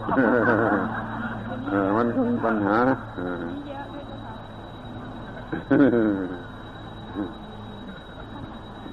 ถ้าเราสมัครใจจะทำผิด ก็เอาสิแต่เราต้องหาทางออกอย่างใดอย่างหนึ่งให้ทุกคนหันมา หาความถูกต้อง สติปัญญาที่เพียงพอก็จะช่วยได้หาทางออกด้วยจะพูดจาไปในทางที่ว่ามันถูกต้อง ไม่ต้องหลอกลวงใครคือเราไม่ไปเข้าเข้าผสมโรงกับพวกที่แสวงหาประโยชน์ในการโกหก เราอย่าเข้าไปผสมโรงในหมู่นั้นเราก็ไม่ต้องโกหก ร่วมกันหาประโยชน์ มันมีอย่างนี้ถูกแล้ว ในในโลกนี้จะต้องมีอย่างนี้ ในโลกนี้จะต้องมีอันธพาลที่คอยรบกวนความถูกต้อง เราก็สำรวมสำรวมกายสำรวมใจสำรวมทุกอย่างเพื่อจะหาทางแก้ไขหรือว่าเอาตัวออกมาจะได้ ถ้าต้องฝืนทำเดี๋ยวก่อนอย่าอย่าอย่าถือว่าเป็นข้อ อะไรเป็นข้อสมยอม เป็นข้อสมยอมทุจริตเขามีอยู่คำหนึ่งเขาเรียกว่า เพื่อป้องกันตัว โกหกเพื่อป้องกันตัวนี่ไม่เป็นไร แต่อย่ามีโกเจตนาที่จะโกหกโดยแท้จริง อย่ามีเจตนาจะฆ่าโดยแท้จริง อย่ามีเจตนาจะโกหกโดยแท้จริง มีเพียงจำเป็นและป้องกันตัวนี่มันก็ยังมีความถูกต้อง อยู่ในส่วนภายในก็พอจะพอพอใจได้เหมือนกันถ้าอย่างนั้นหมายความว่าถ้าเราโกหกเพื่อไม่ให้ถูกปลดนี่ก็ไม่ผิดใช่ไหมมันต้องให้เป็นความหมายชัดเจนว่าเพื่อป้องกันตัวสมมติว่าเรารู้ว่าเขาต้องการผลประโยชน์จากการที่เราทำการโกหกเพื่อป้องกันไม่ให้เขามาเอาผลประโยชน์ในทางที่ผิดจากการที่เราทำเนี่ยก็เรียกว่าป้องกันตัวเหมือนกันแหละ ป้องกันประโยชน์ของตัว แต่โดยโดยใจจริงนะโดยสุจริตโดยใจจริงไม่ใช่จะคิด ไม่ใช่จะคิดหลอกลวงใคร ทางออกมีแน่แหละโดยไม่ต้องโกหกนะมีแน่ มีแน่ไปหาเถอะแต่ถ้ามันเหลือวิสัยแล้วก็เอาชีวิตรอดไว้ด้วยการโกหกเพื่อเพื่อเพื่อเพื่อป้องกันชีวิตเดี๋ยวนี้เขาก็ยกเว้นนะในทางศีลธรรมมันก็ยกเว้น ในทางศาสนาก็มีอุทาหรณ์เหมือนกับว่าจะให้ยกเว้น เพราะเราไม่มีเจตนาจะทำมันมีนิทานชาดกอีก ไอ้นกนกต่อตัวหนึ่งมันเป็นนกต่อ ไอ้นกป่ามันก็มาติดบ่วง แล้วถูกฆ่าตายโดยเจ้าของนก ไอ้นกตัวนี้มันไปถามพระฤาษีว่าเราเป็นนกต่อนี่บาปไหม ที่ทำให้เพื่อนของเราตายแย่พระฤาษีก็บอกแกไม่ได้เจตนานี่ แกไม่ได้เจตนาจะเพื่อนตายนี่ แกเจตนาจะป้องกันชีวิต เพราะว่าถ้าไม่ทำอย่างนั้นทำไมขันไม่ร้องออกไปนี่ เจ้าของเขาตีมันนี่ มันก็กลัวตาย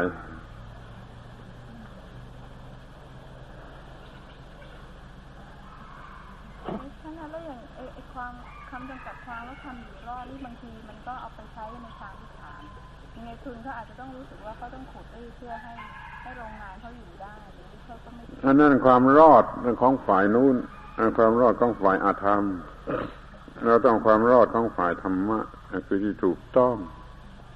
แต่ความรอดต้องมีความหมายบริสุทธิ์ ไม่ใช่เอาตัวรอดได้เป็นยอดดี แล้วคนอื่นก็เสียหายหมดไม่ได้เรอย่างนั้นไม่ใช่ความรอดไม่ความรอดต้องของเราด้วยของผู้อื่นด้วย เราอยู่คนเดียวในโลกไม่ได้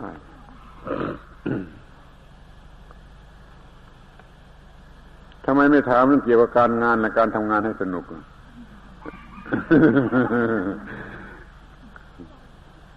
หรือมันหมดแล้ว มันพูดหมดแล้วว่าต้องทำงานให้สนุก มีความรู้สึกว่าถูกต้องพอใจและเป็นสุข อยู่ทุกทุกอิริยาบถเลย ถ้าทุกคนทำหน้าที่ของตนแล้วโลกนี้ไม่มีปัญหา จะมีแต่สันติภาพเต็มไปในโลกทั้งโลก ทุกคนทำหน้าที่ของตนให้ถูกต้องนี่เราก็ออกระดมระดมหาหาพักพวกหากำลังที่จะช่วยให้ทุกคนในโลกมันทำหน้าที่ของตน อย่าอยู่เปล่าอย่าอยู่นิ่งทำหน้าที่ของตนแล้วก็ถูกต้องพอใจถูกต้องพอใจกันอยู่ทุกคน ไม่มีใครเบียดเบียนใคร โลกนี้มันก็มีสันติภาพเท่านั้นเอง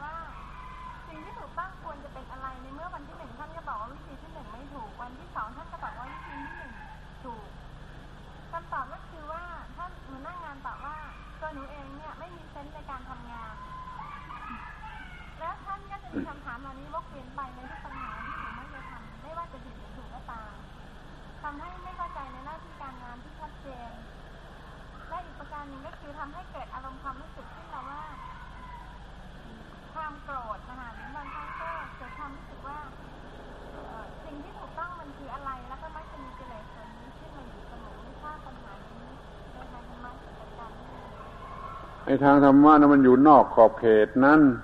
ถ้ามันมันอยู่ในขอบเขตเล็ก ๆจำกัดคือความรู้สึกของของหัวหน้างานเท่านั้นมันก็เป็นความถูกต้องทั่วไปไม่ได้ เขาหมายถึงว่าเราไม่มีไหวพริบในการที่จะใช้หลักการให้ถูกกับการงาน วิธีที่หนึ่งวิธีที่สองวิธีที่สาม แล้วว่าควรจะขอให้ความเข้าใจที่ถูกต้องจากเขานี่เขาจะทำอย่างไร กันแน่ เรามีไหวพริบทำงานนั่น ให้เป็นไปได้ตามหลักของมันไอ้ข้อนี้มันกำกวมนักไอ้คำพูดละที่เขาพูดนั้นมันอาจจะไม่ถูกต้องก็ได้ คือวิธีที่หนึ่งก็ไม่ถูกต้อง วิธีที่สองก็ไม่ถูกต้อง แล้วใครมันจะทำให้ถูกต้องได้แต่ว่าที่จะใช้ไว้พริบประกอบกับการงานที่มีหลักถูกต้องอยู่แล้วนี่มันก็ควรจะมีนะว่าที่จริง ฝึกฝนเรื่องไหวพริบหรือปฏิพานนะ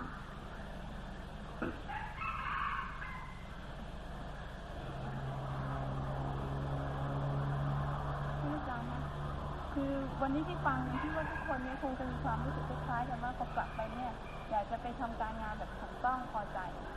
ว่าพอกลับไปเนี่ยมักจะทำได้ไม่เกินสามสิบวันเลยและอยากจะเรียนถามอาจารย์ให้ช่วยตัวมาแนะนำว่าอะไรเป็นสาเหตุที่ทำให้ความรู้สึกที่ตั้งใจดีนี่มักจะล้มเหลวอยู่เสมอไม่กระทั่งเวลาอ่านหนังสือเช่นอ่านปฏิหารในการตื่นอยู่เสมอซึ่งก็แนะนำเรื่องการทำงาน แต่ปรากฏว่าพออ่านจบก็ไม่ก็ไม่ได้เอามาปฏิบัติหรือว่าไม่มีกำลังใจพอที่จะทำให้มันพ้นได้ที่มันเกี่ยวกับว่าความรู้มัน ความรู้เรื่องนี้จะไม่ไม่ยังไม่พอก็ได้ ถ้าว่าความรู้เรื่องนี้มันพอ แต่แล้วเรารักษาไว้ไม่ได้ มันก็เพราะความที่ว่าไม่จริง ไม่เข้มแข็งหรือไม่จริงต้องเราอะไรมันมีธรรมะหมวดหนึ่งที่วางไว้สำหรับแก้ไขปัญหาทำนองนี้คือว่าสัจจะธรรมะกันตีจาค่าที่ในหลวงมาประกาศให้ถือกันในวันอะไรนะในพระบาลีเขาก็มีเรียกว่า ธรรมะสำหรับคาราวาสคือคาราวาสจะต้องประพฤติธรรมะนี้เพื่อพ้นจากความเป็นคาราวาสเรียกว่าคาราวาสธรรมมีสัจจะให้จริงหน่อยสิจริงจริงจริงกอยอุดมกตินี่หน่อยสิแล้วก็ธรรมะบังคับตัวไว้ บังคับตัวไว้ บังคับตัวไว้แล้วก็ ถ้ามันมีอะไรที่จะต้องเจ็บปวดขึ้นมาก็ต้องอดทน อดทน อดทน อดทนไว้ แล้วก็ระบายสิ่งที่ไม่ควรจะมีอยู่ในตนออกอยู่เรื่อย ออกอยู่เรื่อย ระบายออกอยู่เรื่อย ที่มันเป็นค่าศึกแก่ความจริงระบายออกอยู่เรื่อยธรรมะนี่สำคัญมากนะสัจจะธรรมะขันตีจาคะ เรียกว่าคาราวาสธรรมคาราวาสได้ประพฤติคาราวาสธรรมแล้วจะพ้นจากความเป็นคาราวาสจะอยู่เนื้อปัญหาของคาราวาสโดยประการทั้งปวง ไปศึกษารายละเอียดอาจารย์หนังสือที่เราอธิบายกันก็มากมายหลายเรื่อง เรื่องคาราวาสธรรมบางทีในชุดธรรมโคตเรื่องคาราวาสธรรมที่ต้องมีละเอียดเรื่องนี้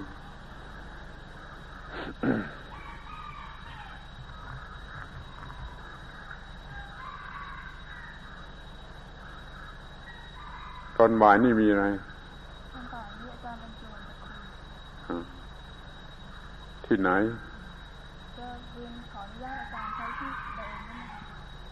ที่ไหนที่โรงหนังที่ไม่ก็ที่โรงหนังที่โรงหนังก็สะดวกของใครแล้วแต่ผู้บรรยายจะชอบตรงนี้ก็ได้ หน้ามุกโรงหนังก็ได้ที่เรือก็ได้แล้วแต่จะชอบ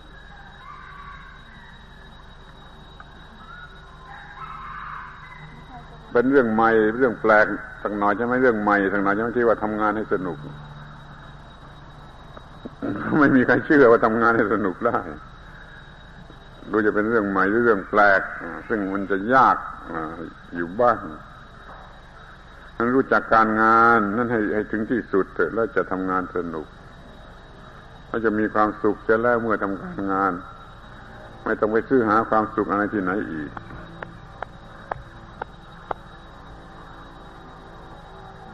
ทำให้เงินเหลือใช้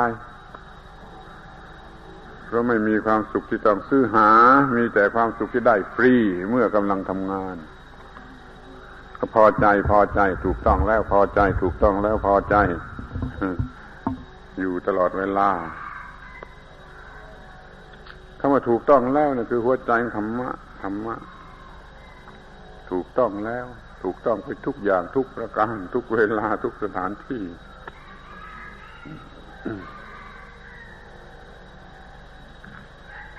อ้าวไม่มีปัญหาแล้วปิดประชุมมีคำถามค่ะถามอะไรอีกเราจะปล่อยวางในการทำงานได้อย่างไรคะเวลาที่เราไปเจอเรื่องที่รู้สึกว่าไม่พอใจอ่าแล้วก็ตั้งใจแก้ให้มันถูกต้องจะปล่อยไปจะไปไหนจะปล่อยจะทำไมถ้าเรื่องที่ไม่พอใจเกิดขึ้นก็พิจารณาดูว่ามันคืออะไรเป็นอย่างไรมาจากไหนจะขจัดออกไปได้โดยวิธีใด ก็ทำความเข้าใจกันเสียต้องมีปัญญาก่อนต้องมีปัญญามีสติมีความสามารถมีความภาคเพียรมีความกล้าหาญแล้วมันจะค่าเกี่ยวกับคำว่าปล่อยปละหรือเปล่าคะถ้าปล่อยปละละเลิกมันคือไม่ทำอะไรเลย มันก็เสียหายไปตามเดิม มันต้องนำมาสู่ความถูกต้อง ไม่เสียหายให้ เราก็เป็นผู้ทำประโยชน์เพราะแก้ไขไอ้ความไม่ถูกต้องนั่นหละหรือแก้ไขความเลวร้ายของทั่วไปของสถานการณ์หรือของบุคคลใดก็ตามเพราะเราจะยึดหลักให้ความถูกต้องไว้เสมอ ถ้าถูกต้องแล้วมันก็จะรอดได้ ทุกฝ่าย อย่ารอดแต่ฝ่ายเรา เพราะไม่แต่ฝ่ายข้าศึกศัตรูของเราก็จะรอดด้วย แต่มันก็ยากนะเอาตัวรอดคนเดียวมันก็ยากแล้วศัตรูรอดด้วยมันก็ก็ยากหลายเท่ายากหลายเท่า แต่มันทำได้ก็เรียกชนะมารชนะมารด้วยธรรมะ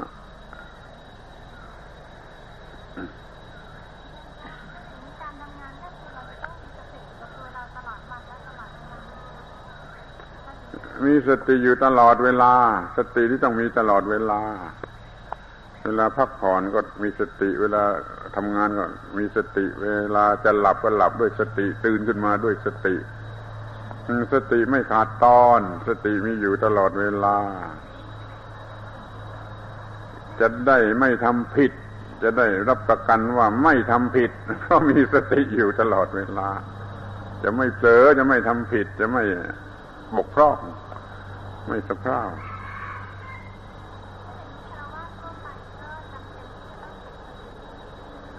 แน่นอนนะทั้งคารวะทั้งวันพระชิตต้องฝึกสติ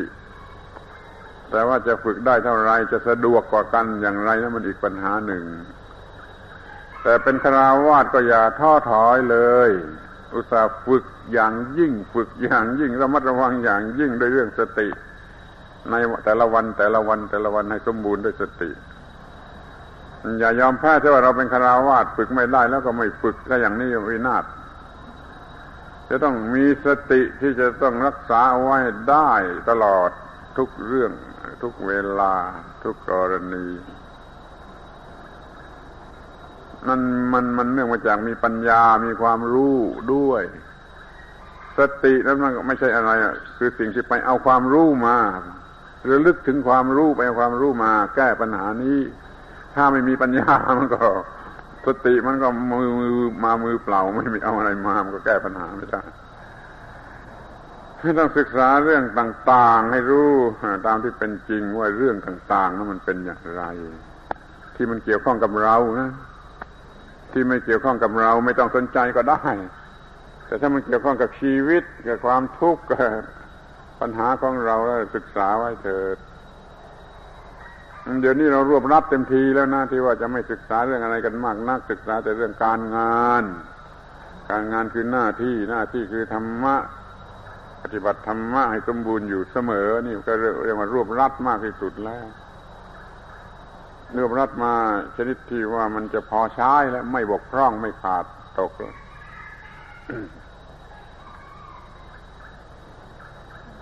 ขออนุญาตเรียนคำถามตอนนั้นอาจารย์โชท่านพาไปชมสวนโมกค่ะแล้วก็เล่าประวัติให้ฟังทีนี้ก็เลยอยากเรียนถามอาจารย์ว่า ตอนที่อาจารย์มาบุกเบิกงานใหม่ๆอาจารย์ใช้หลักที่ด้วยความถูกต้องความพอใจนี่มาจับงานที่แล้วก็ทำงานมาเรื่อยๆตลอดเวลาใช่หรือเปล่าอะไรกันสวนโมกที่ผมเรียงอ๋อสวนโมกนี่มันสวนโมกที่สองที่สวนโมกที่ภูมิเรียงนู่นตั้งสิบกว่าปี จึงจะมีสวนโมกที่นี่สี่สิบกว่าปีคือมี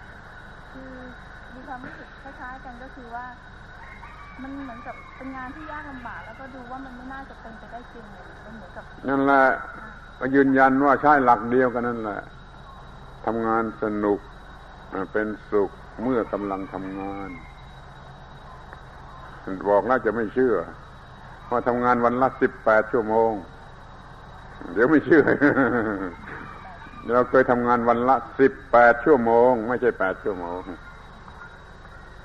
ทำอะไรบ้างเจ้า คะมาคิดนึกขีดเขียนเผยแผ่ คิดนึกไอ้สิ่งที่ควรจะรู้แล้วมาขีดเขียนมาเผยแผ่ไปดูหนังสืองานทางหนังสือทั้งหมดนั่นในนั่นนั่นทำคนเดียวหลายคนไม่เชื่อว่าทำคนเดียว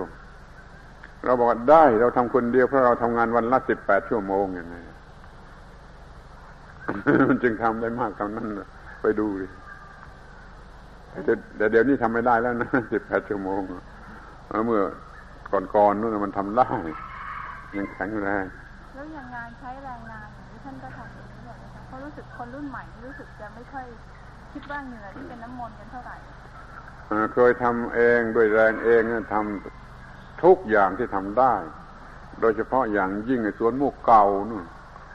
เพราะสวนมูกเก่าเนี่ยมันไม่มีเงิน มันทำมาด้วยมือด้วยแรง มันกุฏิทั้งทุกหลังทำเองใส่กบไม้เองขึ้นมุงหลังคาเองปูกระดานเองอะไรเอง เคยทำทั้งนั้นเลยแล้วบางอย่างที่ไม่ถนัดท่านก็ต้องเรียนรู้ใหม่มันก็ทำทำจนได้ มันก็ทำได้ทำทีแรกมันก็ไม่ค่อยจะได้ก็ทำไปมันก็ได้ เคยตีตะปูลงบนหัวแม่มือ มันก็ก็ก็มันก็มันไม่เคยทำนี่ ต่อมามันก็ทำได้ แล้ววันนั้นมีคนเรียนถามท่านอาจารย์โทเลยอาจารย์โทท่านไม่ได้ตอบคือ ระหว่างห้าสิบกว่าปีนี่ระหว่างที่ทำงานอาจารย์เคยรู้สึกท้อบ้างไหมจ๊ะแล้วใช้วิธีแก้ไขยังไงกับคำใครจะมารู้ว่าท่อหรือไม่ท่อถึงท่อเราก็ไม่บอกใคร ก็บอกแล้วว่าทำงานสนุก เป็นสุขเมื่อกำลังทำงาน มีอุบายหาอุบายมาทำให้ทำงานสนุกเป็นสุขเมื่อกำลังทำงานอยู่เสมอ มันก็ไม่ไม่ต้องมีปัญหารู้สึกว่าคนรุ่นใหม่มันจะมีปัญหาคือทำงานไปได้แล้วก็ท้อนั่นเพราะไม่เข้าถึงหัวใจของการงาน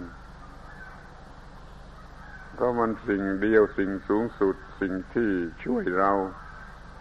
คือชีวิตนั่นแหละคือการงานการงานนั่นแหละคือชีวิตมันท้อไม่ได้ในการที่จะมีชีวิต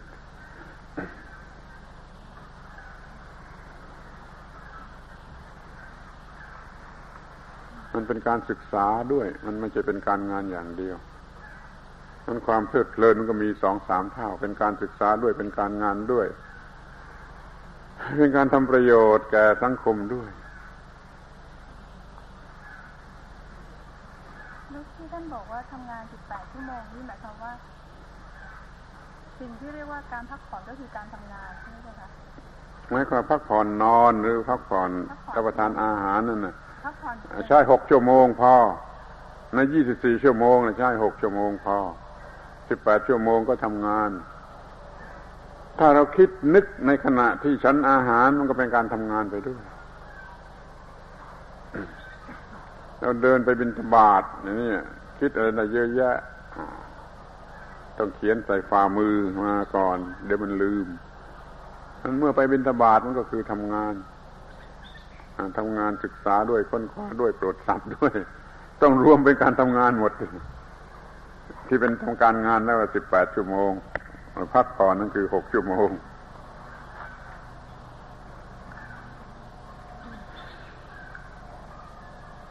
บนโถส้วมแหละ สติปัญญาเฟื่องฟูที่สุด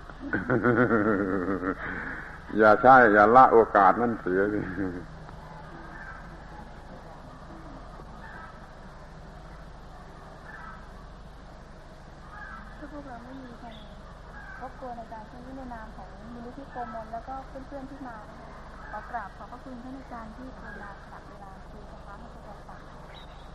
ช่วยเอาไปใช้เป็นประโยชน์ยายเป็นหมัน มาทีอะไรประโยชน์คุ้มค่าเอาปิดประชุม